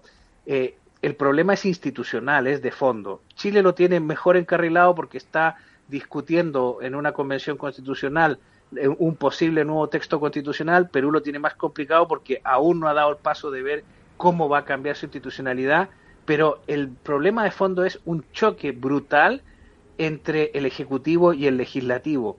Yo lo que veo en estos dos países es que el modelo presidencial eh, no funciona si el presidente es débil, eh, si existen, si el presidente no tiene el control del Congreso, si el presidente no tiene la posibilidad en Chile, no tiene la posibilidad de disolver la Cámara durante su mandato, cosa que, por ejemplo, el presidente de Francia sí puede hacer, o el presidente de, el presidente peruano sí puede hacerlo en determinadas circunstancias. Pero fíjate, un presidente autonómico en España puede disolver su Cámara regional y el presidente de Chile no puede disolver su Congreso, ¿no?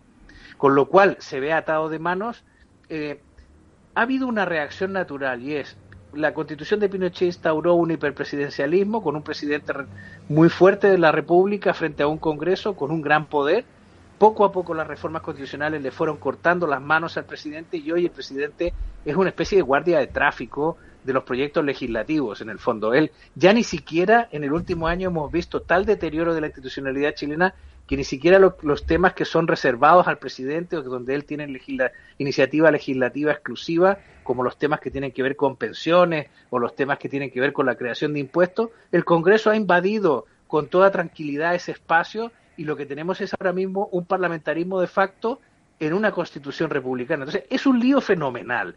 Todo además cruzado por un populismo espantoso que ha llevado a, la decisión de retirar hasta tres veces el 10% de los ahorros previsionales de los chilenos.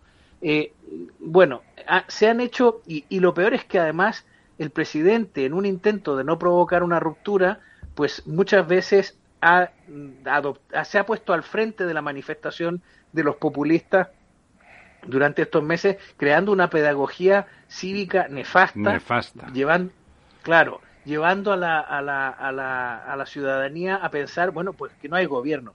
Y ahora eh, la interpretación es que la derecha ha sido destrozada electoralmente eh, básicamente por, por, por, el desgobierno de Piñera, aunque él dirá que no, que es porque hay una campaña contra, su, contra él.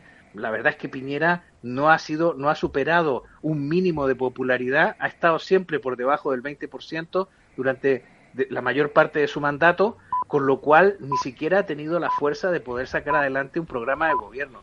John, es una Sí, John, ¿a ti te parece esa la descripción que has hecho de lo que ha pasado físicamente en, en Chile? que era más difícil que en otros sitios, porque Chile, pues bueno, aunque había desigualdades, había trabajo, se creaba riqueza, ah, se había creado una cierta clase media casi inexistente en otros sitios, eh, pero esa, esa mancha de aceite, a mí las cosas, mm, las casualidades creo poco en ellas, creo que a veces no conocemos las causas, pero que a ver las haylas. ¿No te parece que Chile es justamente el último eslabón, porque es el más difícil, era el eslabón más fuerte en el buen sentido de la palabra del pacto de, de Sao Paulo que y finalmente en la alianza que se establece entre, entre Cuba, La Habana y, y, el chavismo y lentamente con apoyos oscuros, oscuros en el sentido de que no está muy claro quiénes son, no lo digo en un sentido metafísico, eh, van consiguiendo que caigan, evidentemente la torpeza de gentes como, como Piñeira, que en mi opinión ha sido torpe, en mi opinión ha sido enormemente torpe, ha tenido esa mala conciencia en lugar de admitir que había cometido errores de gobierno, ¿no? O sea, es mucho más saludable reconocer un error de gobierno, es un error técnico, también en política y en economía se puede hablar de, de errores técnicos, y en cambio ha, querido entender que el fenómeno populista también en Chile obedecía a motivos socioeconómicos. ¿A ti te parece que obedece a motivos objetivos de fondo o que realmente hay una gran estrategia que, que surca durante los últimos diez años todo, todo el continente y que, bueno, y que va derribando uno tras otro los gobiernos? No, yo creo que hay motivos de fondo en Chile pero no son los que dan los chilenos. Yo creo que la cuestión es bastante, es bastante simple. Eh, lo que a, Sebastián Piñera le votaron a este segundo mandato los chilenos porque venían de una etapa, a partir del año 2010 Chile empezó a entrar en un declive económico que ya no pudo recuperar el ritmo de crecimiento que tuvo en los años 90 cuando, cuando experimentó su mayor desarrollo. Estuvo durante toda esa década creciendo más del 5 o 6% anual eh, fue un crecimiento espectacular, también durante la primera década del siglo XXI, pero a partir de 2010, coincidiendo con unas subidas de impuestos que inaugura el propio Piñera, Chile empieza a perder eh, capacidad de crecer. Y el énfasis se pone en el reparto más que en el crecimiento. Y a partir de ahí, lo que empiezan a notar los chilenos de la calle es que efectivamente han llegado a muy buenos niveles de remuneración, el país vive en una situación próspera, pero el crecimiento se frena brutalmente. empiezan a subir los impuestos, hay una reforma tributaria, se ahuyenta la inversión extranjera, el gobierno se empieza a hacer cada vez menos business friendly, crece la regulación laboral y al mismo tiempo, y, entonces, ¿a dónde voy? Lo que querían realmente los chilenos son dos cuestiones muy sencillas. Prosperidad económica, que como vemos se había perdido en el curso a partir del año 2010, y lo que esperaban los chilenos era que Piñera que es un hombre multimillonario, rico, pues consiguiera hacerlos ricos a ellos también, bueno, pues eh, lo, que, lo que no encuentran es esa prosperidad económica. Y lo segundo que querían era gobierno. gobierno. Simplemente, esto es una cosa que se olvida siempre que se hacen los análisis. En América Latina, la gente, y esto ya lo decía Huntington en los años 60, lo que la gente quiere es gobierno. Y por eso funcionaban muy bien algunos gobiernos autoritarios de izquierda, porque gobernaban y sin miramientos. O sea, si era necesario encarcelar a la oposición, se la mandaba al gulag o se la mandaba a la cárcel.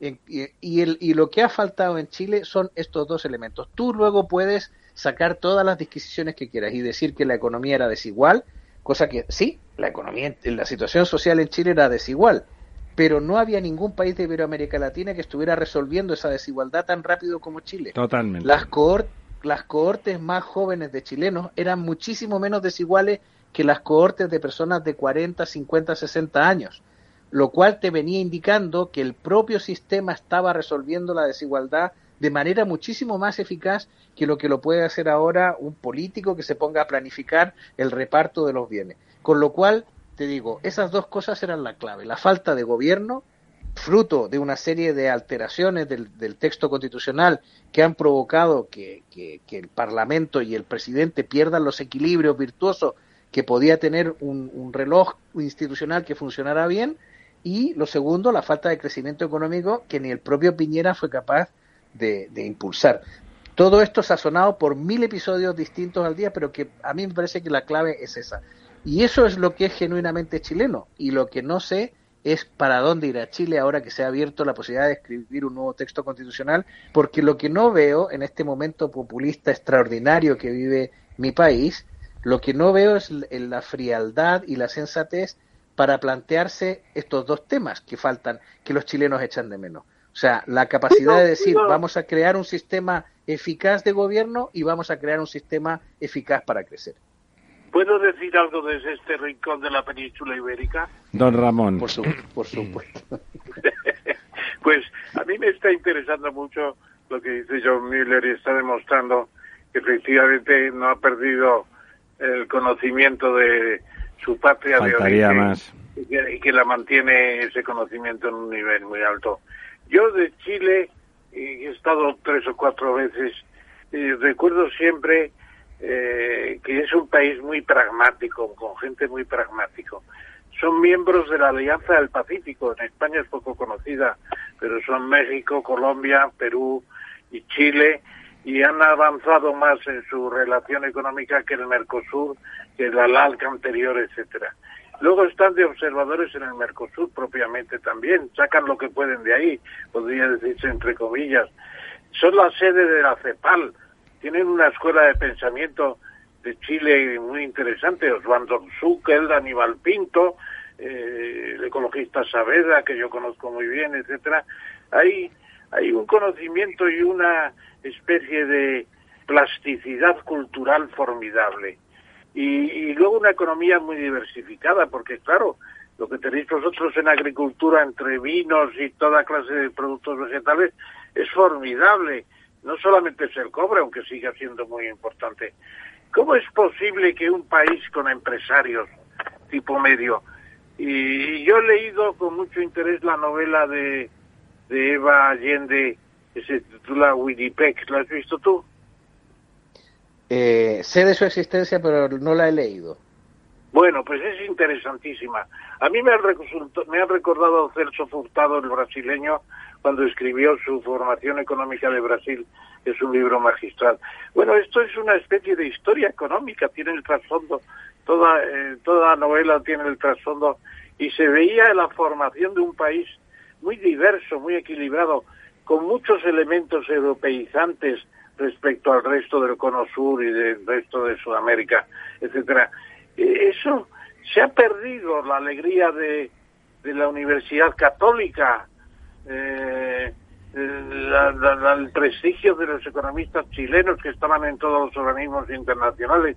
Brasil se quejaba mucho, decía, eh, Chile es un animal pequeño, decía, eh, que no tenían derecho a tener tantos representantes. Se decía que en todas las organizaciones los chilenos estaban por delante de todo el mundo.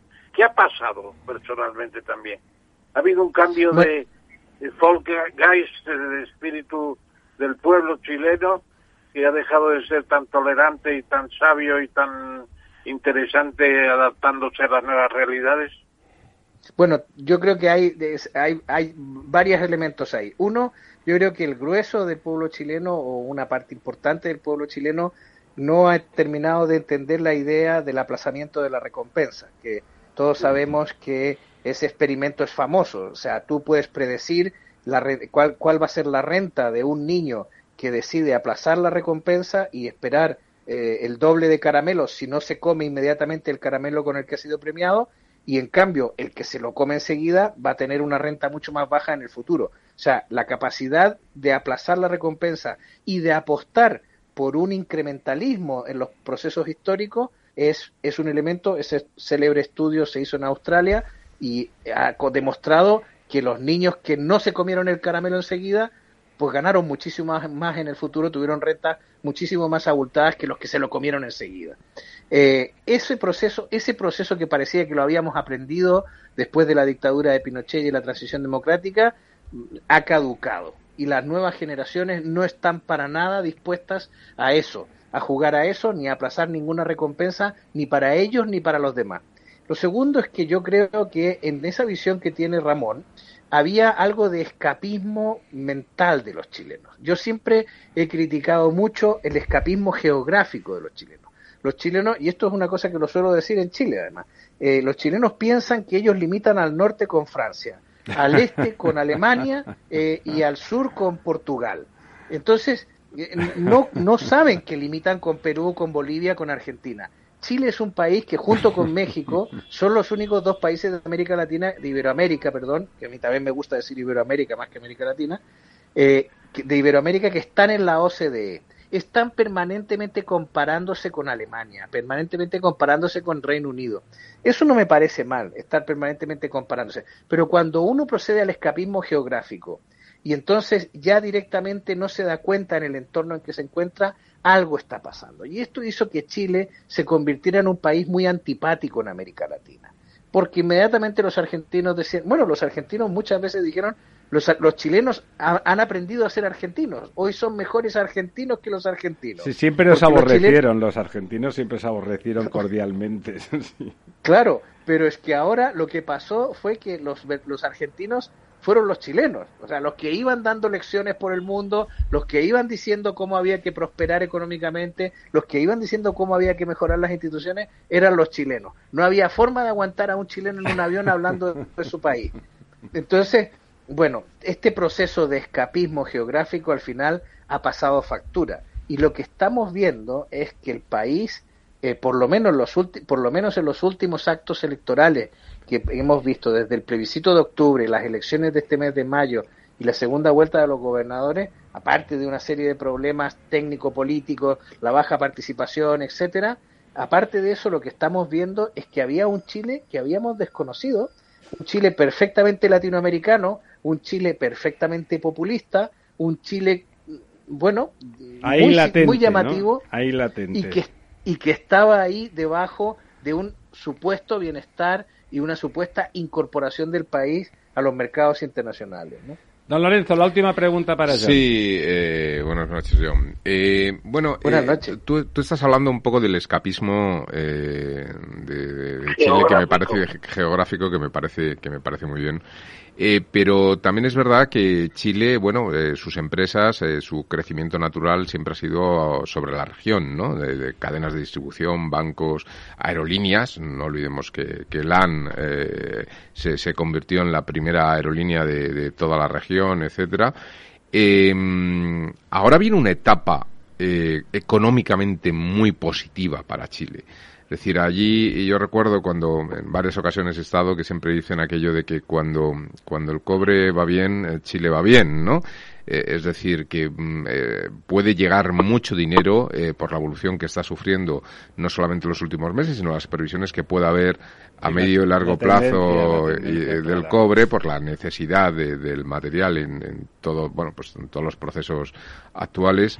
Eh, ¿Qué va a ocurrir eh, con esas empresas chilenas si vemos a nuestro alrededor, eh, bueno, pues lo que está ocurriendo en Perú ahora mismo, lo que está ocurriendo en Bolivia, eh, Argentina, lo que puede ocurrir en Colombia, lo que está ocurriendo en México por esa alianza del Pacífico? Eh, ¿Hacia dónde va a mirar? ¿Hacia dónde van a mirar esas empresas chilenas? ¿Se van a ir, quieres decir? ¿La posibilidad de que tengan que huir Bueno, yo creo yo creo que van a tener que estar de retirada en la bueno, región, la, ¿no? la minería sí que no, la minería no, digo en los otros países donde se sitúan. Bueno, eh, eh, los últimos datos de inversión extranjera, España, la, la inversión española en, en América Latina y en Chile en concreto creo que las últimas cifras que vi habían caído, se habían desplomado brutalmente en el 2020, ¿verdad? Brutalmente. Es verdad que no era que no era Pero yo me refiero yo, yo me refiero a las inversiones que van a hacer las empresas chilenas en el resto del, de, la región. Voy, voy a ello. Hay, hay em, enmascarado por una situación, una serie de cosas que están enmascarando la situación chilena. Primero, ustedes saben que el, rebote del gato muerto es inevitable en una situación de desplome como la que se produjo con el COVID, con lo cual la economía chilena este año va a crecer. ¿Cuánto va a crecer? El Banco Central acaba de revisar las, las estimaciones, está en el 6, 7, hasta el 8% se piensa en algún momento. Nos favorece la coyuntura del cobre pero sobre todo es muy favorecedor de la situación económica los 50 mil millones de dólares que los chilenos han retirado de sus fondos de pensiones, de sus ahorros, y los han inyectado en la economía, con lo cual ahora la economía chilena se está recalentando. Recalentando en una situación espectacular porque no hay empleo. O sea, todavía mucha gente no ha encontrado trabajo, pero tiene dinero porque ha rescatado sus ahorros para la jubilación y los está convirtiendo en gasto en este momento, en, impulsión de la demanda. Con lo cual, yo creo que eso está ocultando que en realidad en Chile se está produciendo una fuga de capitales. Había un artículo excelente de un ex consejero del Banco Central, Sebastián Claro, en el Mercurio, hace un mes aproximadamente, donde él explicaba la razón técnica por la que no estamos apreciando cómo está saliendo más dinero de Chile del que está llegando. Yo creo que la, la, la, constitución la que se va a redactar durante este año y la situación política ahora mismo no es nada, no ofrece certidumbre eh, y el país esto lo va a notar en términos económicos. Y esta situación de bonanza concreta que se produce con estos 50 mil millones, Chile es una economía de PIB de 300 y pico mil millones de dólares. Tú estás metiendo 50 mil millones de un viaje. es mucho. es, es muchísimo, es un impacto enorme. Eh, bueno, el asunto es que ese, ese, esa niebla de guerra no se va a retirar hasta pasado un tiempo y ahí es cuando se van a percatar realmente de lo que han perdido, porque esos 50 mil millones estaban invertidos en negocios, en empresas, en inversiones en el exterior, etcétera, que ya no van a estar ayudando a generar actividad en el PIB chileno.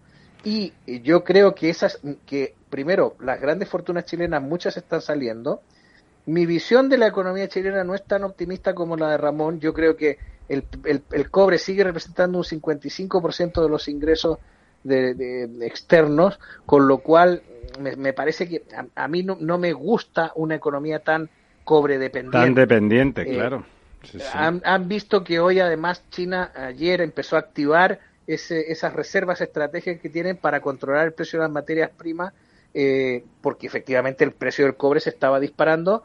Y, a Chile cuando mejor le ha ido es cuando ha tenido que, cuando el cobre estaba a un precio bajo y ha tenido que buscar otros negocios alternativos. Así surgió su industria agroalimentaria, así surgió su industria del vino, así surgieron otra industria de informática, por ejemplo, que también hay, eh, otras industrias de servicios, y, y, luego está, es una economía que depende mucho del retail, somos vendedores, comerciantes, y claro, eh, muchos de ellos están instalados en los países de la región, en Perú, en Argentina, pero yo creo que muchos capitales van a saltar y van a venir a Europa. Van, Miami y, y España yo creo que van a ser destinos favoritos de esos capitales. En un fruto, John, de, cierta argentinización, ¿no? De la pérdida de confianza que tradicionalmente sí se podía tener en Chile y delante de la llegada del populismo, pues se, va a argentinizar y, por supuesto, los capitales que tengan miedo pues eh, pues se van a huir. John, eh, ha sido un placer. Espera un momento, espera un eh, momento. tenemos tenemos un minuto, Ramón, un minuto, un minuto. No, bueno, yo le quería decir a John Miller estos tres camaradas que tiene aquí en la radio no somos sádicos. Y la demostración de que no somos sádicos ni tampoco masoquistas es que no te hemos preguntado por otro problema de Chile para dejarlo para otro día. Los mapuches, desde Pedro ah. de Valdivia y de Ercilla. ¿Eh? Los mapuches nos cuentas otro día. Perfecto, cuando queráis. Como ves, John, no hemos sido sádicos, pero don Ramón tenía ganas de serlo. John, muchísimas gracias, ha sido muy interesante. Y realmente Chile, Chile seguramente es el país que más nos interesa de todo ese subcontinente ahora mismo. O sea que entre tu estancia entre Madrid y Santiago, volveremos, volveremos contigo si nos lo permites. Muchísimas gracias. Por supuesto, muchas gracias. Buenas noches. Un abrazo, John. Un abrazo.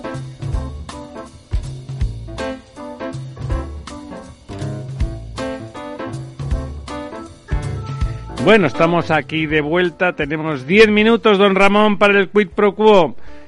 El Banco de España dice que empieza el rebote económico. Estábamos tan abajo que solo podíamos rebotar, pero que la pelota pesa porque la deuda y el déficit son descomunales. Son aumentos muy pequeños los que ha descubierto el Banco de España. El crecimiento este año se calcula en un 6% sobre un PIB muy, muy desmejorado, por así decirlo, por la recesión de la pandemia eh, el año 22 un 5,3 y el año 23 un 1,7 porque ya estaremos prácticamente en, la recuperación del 2019. Yo creo que es poco expresivo y creo que hemos hablado bastante del tema.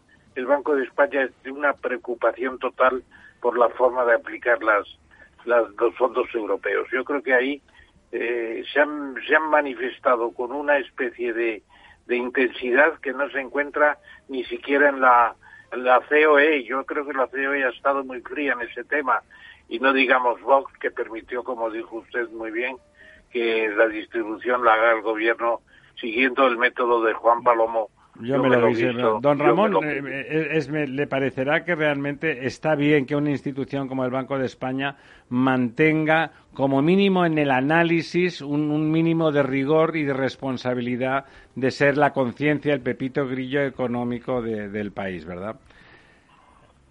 Don Lorenzo, ¿qué lo No, yo, yo coincido con, con, las palabras del profesor. Yo creo que además, eh, y con las que acabas tú de decir, yo creo que el Banco de España está, está demostrando pues un papel de, de lo que es, ¿no? De que es una institución independiente y que su, su mayor preocupación pues es hacer ese seguimiento de la economía española y, bueno y tratar de además que tiene un servicio de estudios de una calidad excepcional y decir lo que hay y decir lo que efectivamente lo que está ocurriendo no y, y sí que es verdad que aunque yo creo que, que estas eh, perspectivas económicas pueden incluso mejorar algo más eh, porque yo sí que creo que va a haber un, fuerte impulso con, con, las ayudas europeas que van a venir, pero sí que es verdad que no son suficientes y que todavía vamos a tener que esperar bastante tiempo para recuperar niveles, niveles previos, ¿no?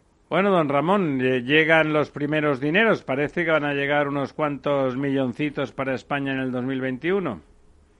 Sí, lo hemos explicado antes y vamos a ver yo creo que doña Úrsula no ha entrado en materia verdaderamente. Eh, nos han dado un aprobado general. Yo creo que en función de, algunas otras decisiones anteriores, pero los 27 mil millones menos 8 que son los que vamos a recibir este año, yo diría que son poca cosa. No se va a notar mucho en el PIB.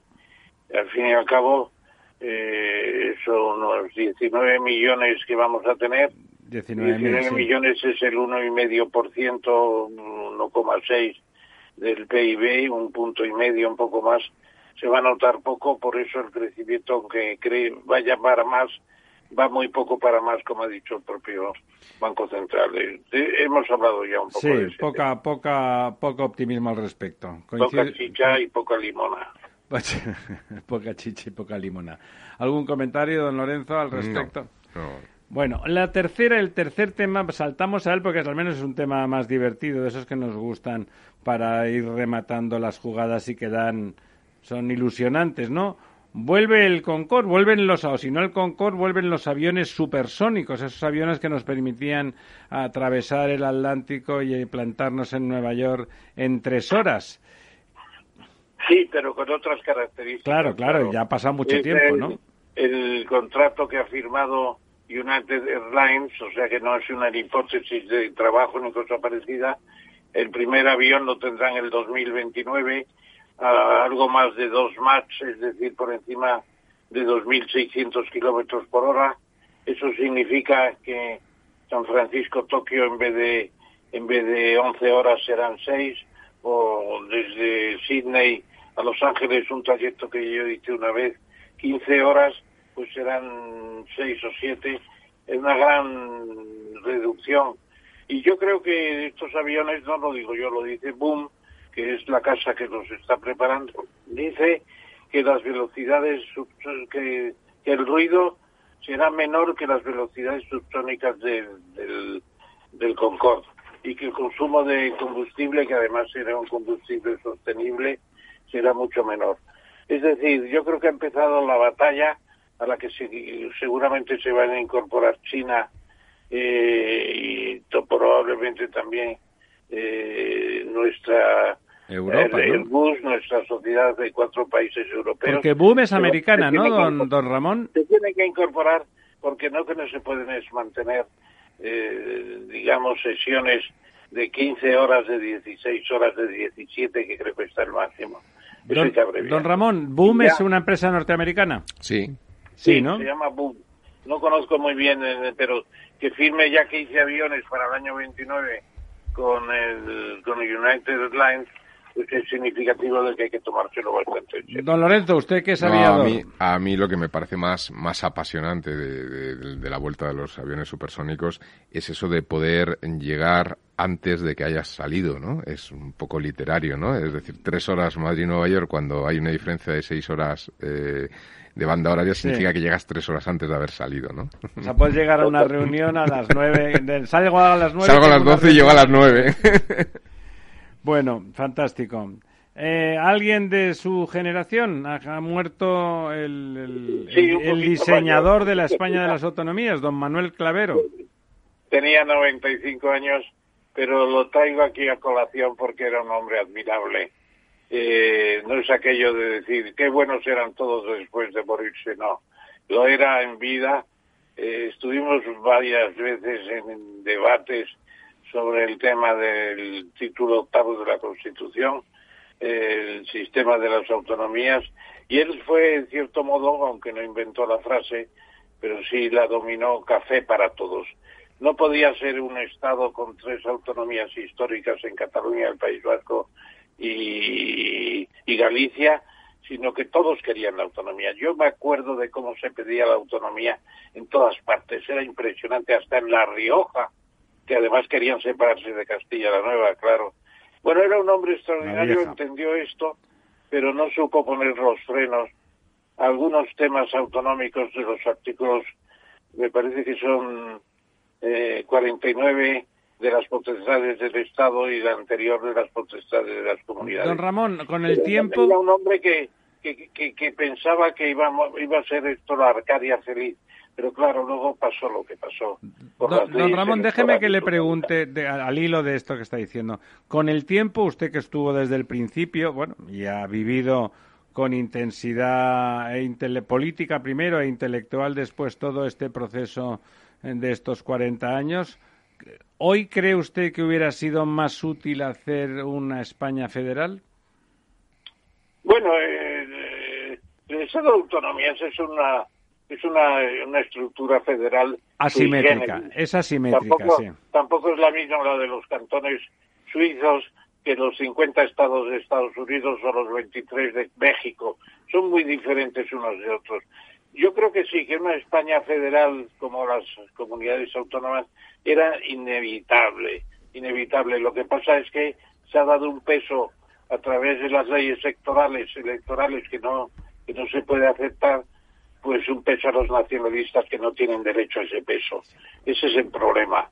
Y los gobiernos en minoría pues han necesitado a los nacionalistas y se han hecho cesiones efectivas. Eso se lo dije yo a don Manuel en una carta hace poco y le comentaba, querido Manuel, nos pasamos de rosca. Nos pasamos de rosca y además no hemos hecho la reforma electoral. Don Ramón, antes, hoy tenemos a dos, dos buenas noticias. Una que luego leeré yo. Y bueno, voy a leer yo primero la, primera, que es brevemente, y luego don Lorenzo dará otra, otra buena noticia que ha sacado él de su chiste. Eso me parece muy bien. La primera es, eh, pues nada, que SACIR consigue un récord de cartera en, Italia, que es un sitio difícil para los contratistas, hay que decirlo. Ahora que estamos siempre diciendo que los contratistas, los constructores españoles tienen el 85 o el 90% de su cartera en el exterior, pensarán ustedes, pues bueno, no están, es, es lo más normal. Hombre, en Italia tener 16.500 millones de cartera, les aseguro que es un grandísimo grandísimo, grandísimo éxito. O sea que, bueno, pues hay, que felicitar a esa, a esa compañía española que ha hecho cosas tan, tan importantes como el segundo canal de Panamá. Y en el último minuto, por favor, don Lorenzo, díganos esa última buena noticia. Una noticia eh, que yo creo que es de interés para, para don Ramón, porque estaba abriendo las páginas gracias al Orbit del, del Expansión de Mañana y he visto un artículo que se titula La mitad del mundo que fue de España. Yo creo que debería usted leerlo, don Ramón. ¿Dónde está? ¡Anda! Me hablaron de que había un experto que estaba preparando un artículo para expansión. Pues ahí está, ahí está el recordatorio de ese libro apasionante, divertido y enormemente ilustrativo que es eh, la mitad del mundo que fue de España, de don Ramón Tamames, un tipo al que ustedes conocerán porque sale en este programa. Muy buenas noches, amigas, amigos, medianoche, eh, bienvenida, brujas.